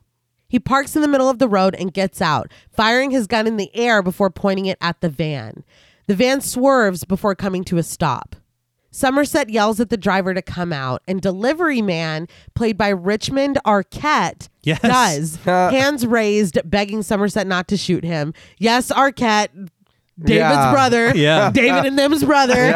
I was like, what the fuck? He also played Zodiac 1 and 2 in Zodiac. Holy All shit. right. That's why I was like, T's gonna be really excited. That's amazing. yeah, right? Yeah. I was like, what? I gotta be honest. There's so many Arquettes I love seeing anytime Nah. I know. any one of them pops and up. you know, any when you see the credits, Arquette, there is Yeah. he's, he's Yeah. one of them. It's not a common, No, but that's they're brilliant. all related. It's That's- hilarious. That's Yeah. great. But he begs Somerset not to shoot him, saying that he's only here to deliver a package to a detective, David Mills. Somerset tells him to get the package, and he does a small box marked fragile. He says that some guy paid him five hundred dollars to bring it here at exactly seven o'clock, but you didn't, did That's you? the yeah. Yeah. you didn't, did you, Arquette? You got paid. Yeah, but he's, he gets to keep the money, right? Well, I'd yeah. do it for Regardless. 500 bucks. Well, yeah, but I would of also course, but I don't. I'd be Yeah. on time. Probably early. it's in you the know. middle of nowhere. He couldn't find the place. I guess Fair enough. He didn't have Apple Maps yet. yeah. Not yet. Somerset has him put the box down, and California calls for a bomb squad. Somerset takes the driver's ID and tells him to leave. He runs down the road, abandoning his van, and Somerset radios for someone to pick him up. He hesitates over the box before finally saying that he's going to open it. With Mills's gun on him, John tells him that when he said he admired him, he meant it. Somerset takes out his switchblade and cuts the tape holding it closed, remarking that there's blood inside. John says that Mills should be very proud of the life that he's made for himself. Somerset opens the box and jumps back in horror. He looks over at Mills and John, and then back at the contents of the box before telling California to stay away no matter what he hears because John Doe has the upper hand. I uh, first of all, iconic line. Oh my Yeah. God. John Doe has the upper hand. Like, I can hear it in my head. Yeah, and the funny thing is that we've said that on the show plenty of Yes. times, Yeah. and we finally get to say it for the film. Yes. I was surprised to learn on commentary that Morgan Freeman did not like his performance in this scene. really? Really? Yeah, he had said he goes, you know, when you think about it, because you know we'll discover what's in the box. But he had said that he goes, I that had never happened to me before. I had never known anybody that that had happened to before. He goes, so I didn't know how to react. nothing to draw on. Yeah. But I feel like the horror of what he's seeing is wrestling with him trying to still keep some kind of control over the situation Yes. because he knows what Yeah. this means. I think it makes sense. Yeah, and the thing is, is that, and that's the thing with everything going in conjunction with each other. Right. The cinematography, the score, the performance, the direction, because everything kind of goes quiet Yeah. because he needs that moment to breathe. Yeah. To realize what's going on, like you said, what this means going forward. Yeah. Uh, Yeah. And so I think he, I think it's brilliant what he did. I do too. Well, that makes it- me sad. Yeah. Well, it works because the whole time he's been telling him to to let his emotions not come Yeah, into this. you're Uh-huh. right. He's like, don't don't do that Yeah. because that's that's gonna cloud your judgment. You're And- right. And we've seen Mills fly off the handle. Oh yeah. So it's like a lesson that's been attempted. He's Yeah. yeah. the entire film. And here we are at a crossroads. Yeah. He calls out to Mills, and John says that he wishes he could have lived like Mills. He asks if he's listening to him. He wants him to know how much he admires him and his pretty wife, Tracy. This gets his attention. John continues that it's disturbing how easy it is for a member of the press to buy personal information from the cops at the precinct, which is what Somerset said Yeah. earlier. Yes. The thing was for me is that it took me a few times rewatching it. I was like, but how did he know Detective Mills? And I'm like, he fucking shouted it down to him. Fuck. Yeah. M I L L S. And he's like, He got even it. Yeah. spelled it for him. Yes. And that's that's all he needed. Yeah. It's so well written. But dude. and that was it, it, that was a reaction based on emotion. yes. Yeah. God damn If it. he hadn't have done that, he never would have known. Yep. I'm upset. Yeah. Somerset runs toward Mills, begging him to throw his gun down, but he's only listening to John. John continues that after Mills left this morning, he went to his apartment and tried to play husband. He wanted to taste the life of a simple man, but it didn't work out, so he took a souvenir her pretty head. Somerset finally reaches them, imploring Mills to put his gun down before tossing his own away. Mills asks what's in the box, but Somerset doesn't answer. John says that since he envied Mills's normal life, envy is his sin. Mills continues to ask, "What's in the box?" Yeah. John says that he just told him, but Mills refuses to believe. He presses his gun against John's head, calling him a liar. Somerset says that John wants him to shoot him. Mills begs Somerset to tell him that Tracy is all right, as John calmly tells him to become wrath. Somerset can't tell Mills that she's all right. He only says that Mills can't murder a suspect. John says that Tracy begged for her life, for her life, and for her baby's life. Somerset tells John to shut up, backhanding him in the mouth, but this hits Mills. He wrestles with what he's just heard, still holding the gun on John. John only smirks and remarks to Somerset that Mills didn't know. Fir- First of all, it's it's a lot to take in. Yeah. Uh, I did chuckle a little bit because Somerset's reaction to John Doe saying that is just like Bruce Willis's reaction in The Sixth Sense in the hospital. where- Oh, God. God. Come on, man. you gotta spill Oh, I everything. I, knew it. Mills falls apart, struggling between unbelievable grief and wrath.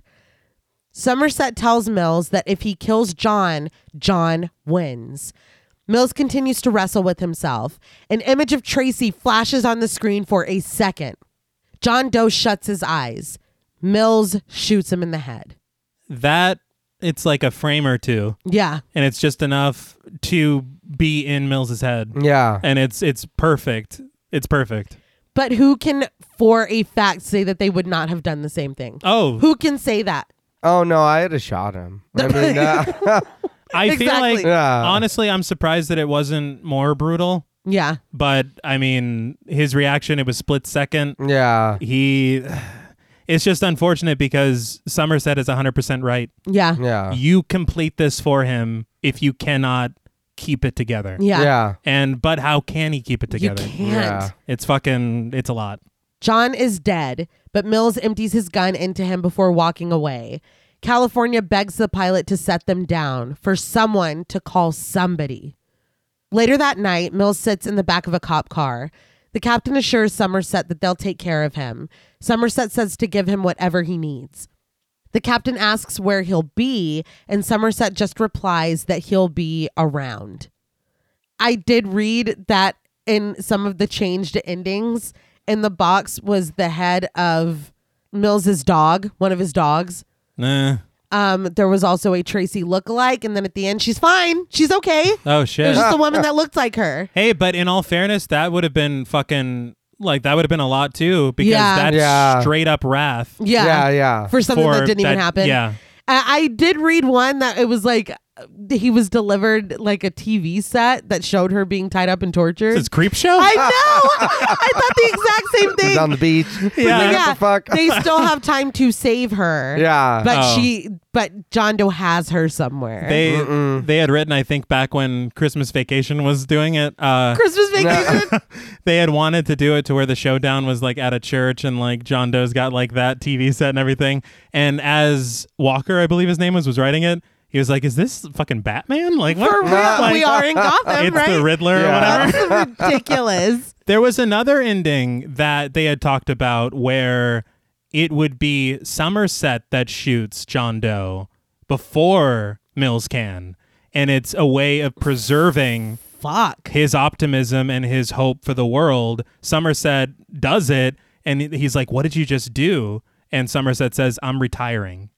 Fuck. Yeah, All right. That I don't. I'm not That's mad at not that. horrible. Yeah, I'm Yeah. not mad at that. I do not like the other ones, no, but that No. one I'm not mad at. I don't mind the other one that they did with the first uh, screening, where it the film ended right after Mills walks off after having shot him. Yeah. Yeah. I I don't mind that being just a jarring Ending. Yeah. yeah, but I do.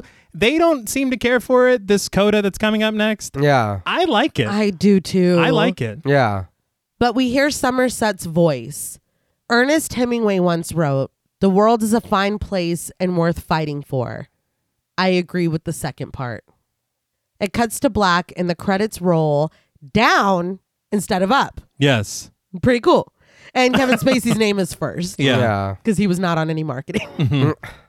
but I have to ask, what did you guys think of Seven? I really like this movie. I think I think the only thing for me is learning that I don't not that I don't care for a slow burn, but it's not really my thing. Uh it it is kind of what this movie still too though.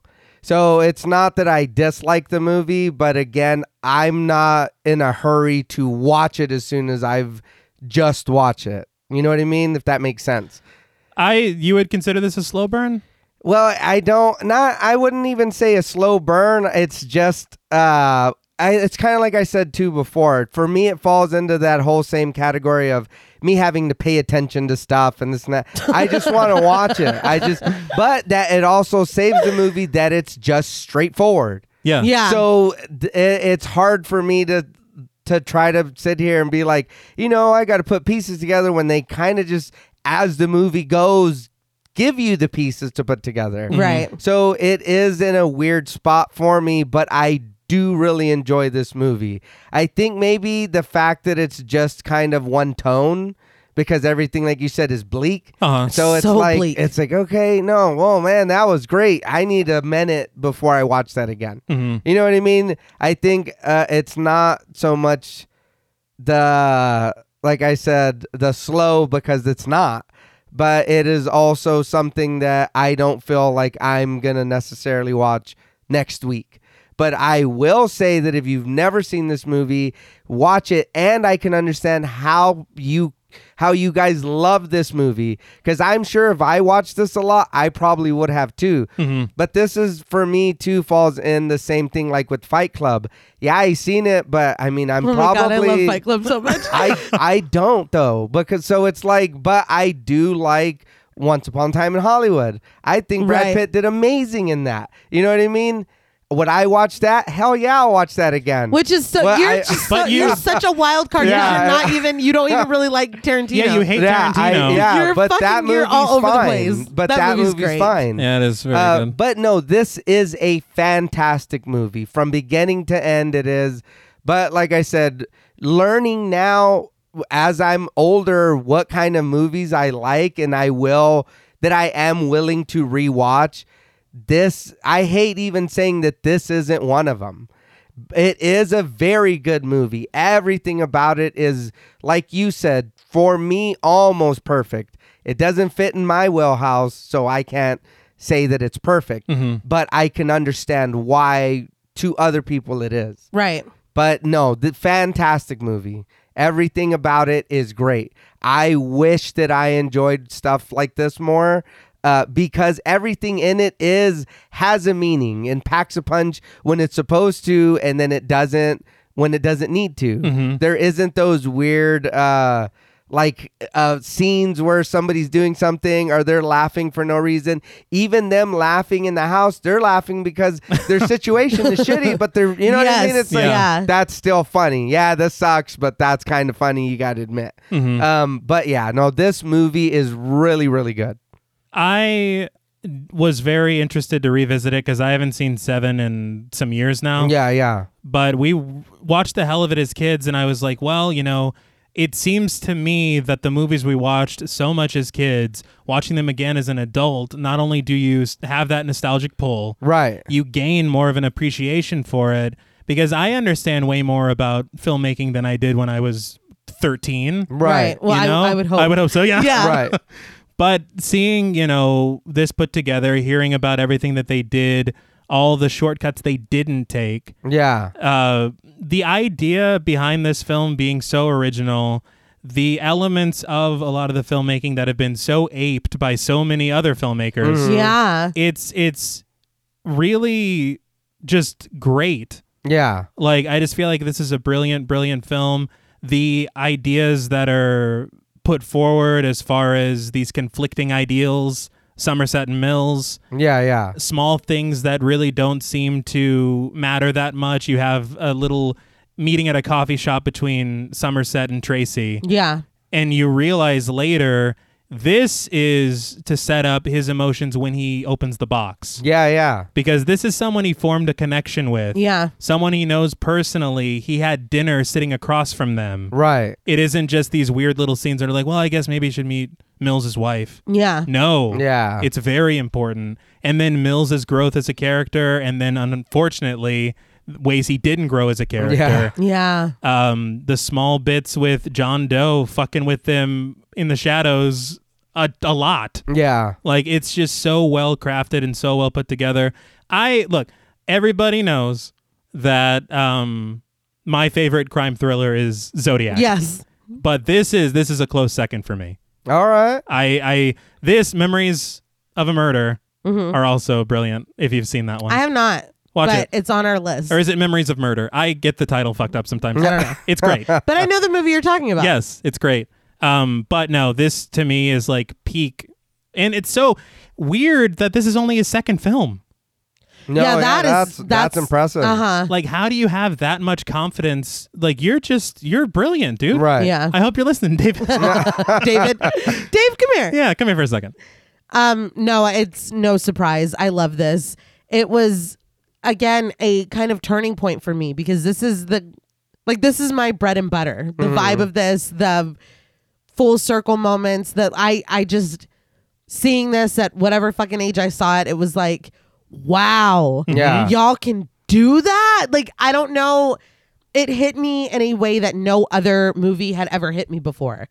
And yeah, Fight Club, when I moved out, I would go to sleep watching it on DVD. And so that the like menu music would like be like it's like I was being fucking hypnotized to it. I have like an unhealthy thing with Fight Club. It's weird. Um but I've seen it once Oh and my then God. tried to watch it again and did not care. I haven't so- watched Oh, it man. in years Yeah. because I wore it the fuck out. Same with this. I had not seen this in years, so it was such a treat revisiting it, Mm-hmm. Yeah. noticing things like I'm. I'm telling you, the background at Wild Bill. Yes. look, I'm But I gonna- swear that's him. I know it's him. I know it. Um, just all the performances. I mean, this was just such an important film to me as a teenager. And revisiting it, it hasn't lost anything for me. And that's No. always always such a risk when you revisit those films that you really really loved when you were younger that it's like oh i don't know Yeah. but this one does it, it for me fully holds up so i guess we can go into ratings Sure. um big shocker hold on to your tits guys this it is such a special film i was so nervous working on the script because i was like i have to pay tribute like i have to do it right i'm getting over being sick i'm sure everybody can hear it in my voice but i'm like i did the absolute best that i could i have so much love for this i think it is so special i think it is clear how special it is and how many how much has been taken from it Yes. I love this movie. the atmosphere, the music, the story, the characters. Ever, I I just really really love this. It is Yeah. very special to me, very important to me. Um, what fucking what else can I say?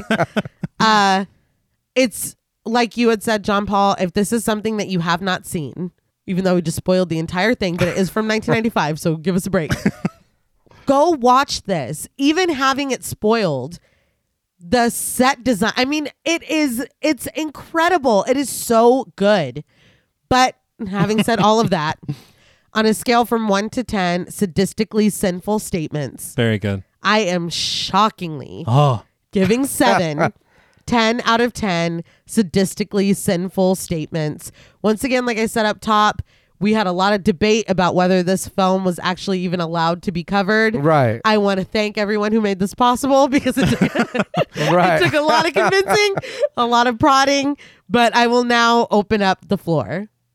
so I know that like I said, I didn't watch it a lot. Right. And I and I have no problem admitting that it is a good movie.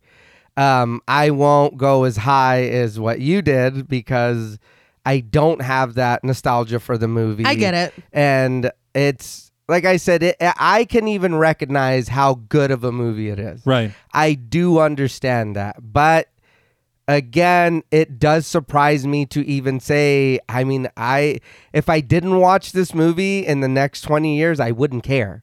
And that's Because it's so impactful that it stays with you and you don't need to watch sure. it again. Yeah, that's what I thought. But no, he's, he's shining you on. That's what- not in a That's what I bad thought. not in Yeah. a bad way but like i said doing this does help also us when we do the movies it helps you to learn what you really really like and what you and i did really enjoy this movie and seeing the way that it was crafted and how good it is so i can understand like i said why your score is a 10 yeah. but also with that learning and watching it, I do enjoy it. But like I said, really thinking about it, if I didn't watch this for a long time, I, I, it wouldn't bother Oh. me. uh huh. Like, but I could say the same thing could be said for Jack Frost.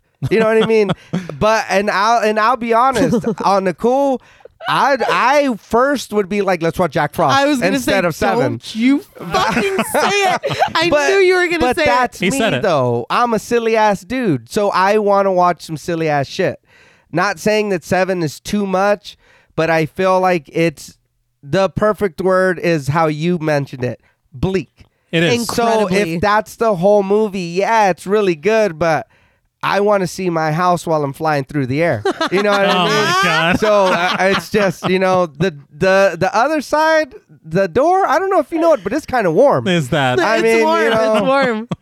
so I, I and all that to say on a scale from 1 to 10 sadistically sinful statements There you go. i'm gonna give 7 an 8 out of 10 Okay. All right. It it I know, like I said, I can't deny that it's not a good movie. It's Uh-huh. an excellent movie. But thinking about it and trying to put it somewhere to fit in with what I like, it doesn't fit. Not to say, like I said, that it's not a good movie, because Uh-huh. is. It's a fantastic movie. But to put it in somewhere in between Evil Dead and like The Wicker Man or some shit, it, it just doesn't go there. Even in the mouth of madness, there's silly shit going on in there. oh, there is. God, and that I, movie's so good. yeah, and I, I, to me, that's fucking fantastic. You know what I mean? Mm-hmm. But it's also a different pace throughout the whole movie. There's ups and downs. There's silly shit. There's scary shit. There, this movie is just the tone the whole time. Yeah. we get those two small breaks of laughter. Uh huh. That's it. and they are small. Yeah, I and feel like that's it. You said it perfectly when you said that the more that we do this, the more we really realize what we like and Yeah. what is like movies that you're like, wow, they made this for me. yeah, Right. And you're, go- I mean, we're gonna have a bias on those. I feel like you, you that was very well said because, like, you, what did you give? Oh, it was. It was obscene. what did you give Jack? Frost? was there seven I point think it five? was, yeah. that was appalling. Hey, and I had never seen that movie No. at all. But that no. is that's so you because we we post our schedules early on our Patreon, Yeah. and when we posted that one, I feel like December was pretty stacked. Yes. Yeah. But everyone was talking about Jack Frost, and it was like JP, JP, JP. Yeah. so it's like we have our own vibe, Right, you know. right. So I totally get it. No offense taken. no, yeah, That it's only half a point uh, higher than Jack Frost. No, no offense taken, but I get it for sure. I. I mean, I get it. Everybody has their own taste. yeah, yeah, Yeah. Their own opinion on things, and I think that's what I enjoy most about sitting at this table. Yeah. Yeah. Is that no matter what it is, it's going to be respected. yeah, yeah. Like you give Jack Frost a 7.5, you gave it a 7.5. That's how you feel.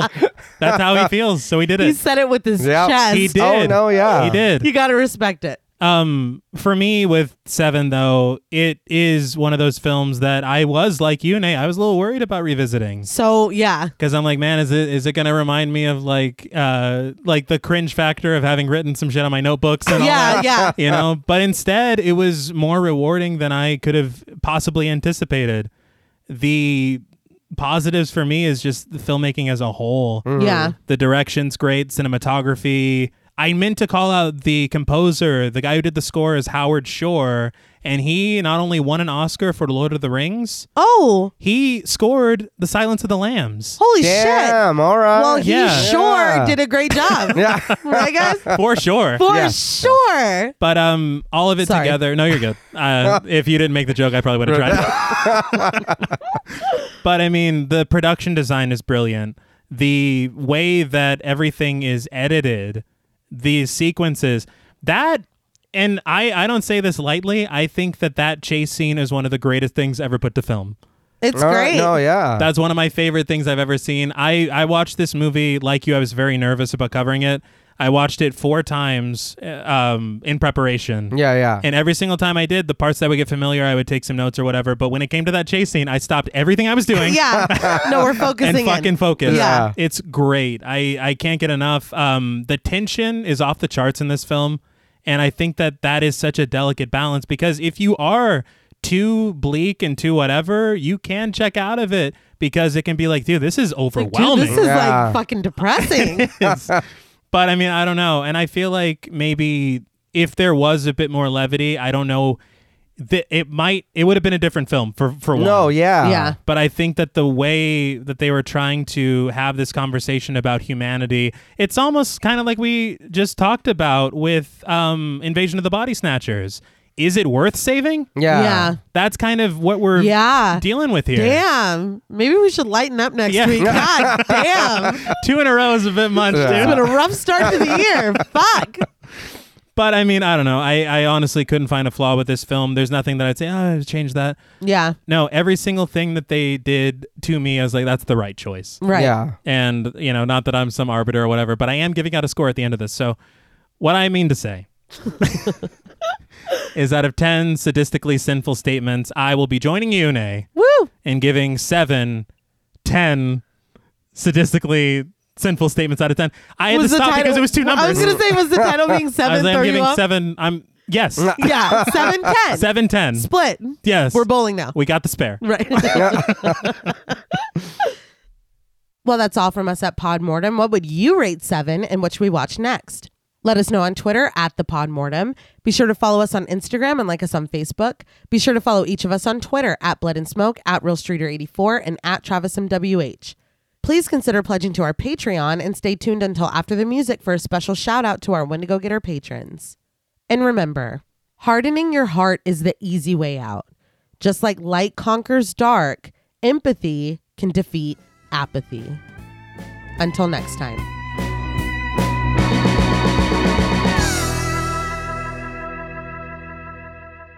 Thank you for staying tuned for a special thank you to our Wendigo Getter patrons. Woo! yeah. Yeah. Y'all are ridiculous. a special thank you to Chris Ontiveros, Kristen Lofton, Megan Martinez, Kimberly Bass, Sophie Hodson, Anthony Jerome M, Jordan Nash, Kent Morton, Guy54, Lala Thomas, Travis and Nisa Hunter, Miguel Myers ATX, Jennifer Perez, Allison O'Neill, Carissa, TJ and Angie Bronson, Gabrielle Trevino, Spooky Mom, Andy Teague, Applin Ontiveros, Karima Rhodes, Antonio Huerta, Kimberly Kleindienst, Will Brown, Sydney Smith, Osvaldo Soto, Bobby Holmes, Donna Eason, JD Rizak, Molly Gerhardt, Armand Spasto, Aaron Aguirre, Eggy, William Barry, Brittany Ramatar, Charity Oxner, Amanda Six, Mandy Rainwater, Eden, Jordan Roberts, Dylan, Melissa Sierra, Holly Bryan, Jordan Blevins, Liz Heath, Spencer Montalvo, Pancake the Panda, John Ramos, Michael Newding, Alexis Roberts, Dan Laveau, Itzy M, Gary Horton, Leisha Olivier, Kate Lamp, Carlos and Sydney, Jessica Hunter, Helena Rudder, Alan Johnston. Mariah, Livy Fun, Mandy M, Scott Troutman, Towton Watson, Mozzie Bear, Brittany G, Dave Burke, Adrian Stakes, Craig Kowalski, Beth, Nick Spill, Emma Hagel Kissinger, Valerie G, Emiliana, Brian Glass, CB, Maya Noches, Taylor Santana, Will Lewison, Angelique, Smelly Poo Poo Head, Beth Bauer, Ben Coons, Cookie, Esperanza J, Jason Kyle OKC, Joshua Rumley, Danielle Peralta, Hannah R, Brandon, Nicholas Carter, Sawyer Reese Farr, Dr. Diva Loves Horror, Girl That's Scary, M. Fryback, Cassandra, Andrea Simmons, Ashley Higuera, William Rush, Katarina, Ryan Brom, Megan Ochoa, Laura Lassiter, Natalie de Guzman, Eileen O, Wesley Wyatt, Morgan Phrenomorph, and Marissa E. Yeah. Hey. Yeah. What's in the box, right? Yeah. What's in the box? and I gotta say, after the bleakness of this film, all of you are a little slice of heaven. Ah. All right. I get like the hell and sins and Yeah. yeah. Well, it rhymes with seven as well. Yeah. Yeah. like seven minutes in heaven. Well, that's a little suggestive. Uh, sorry, I apologize. Until next time.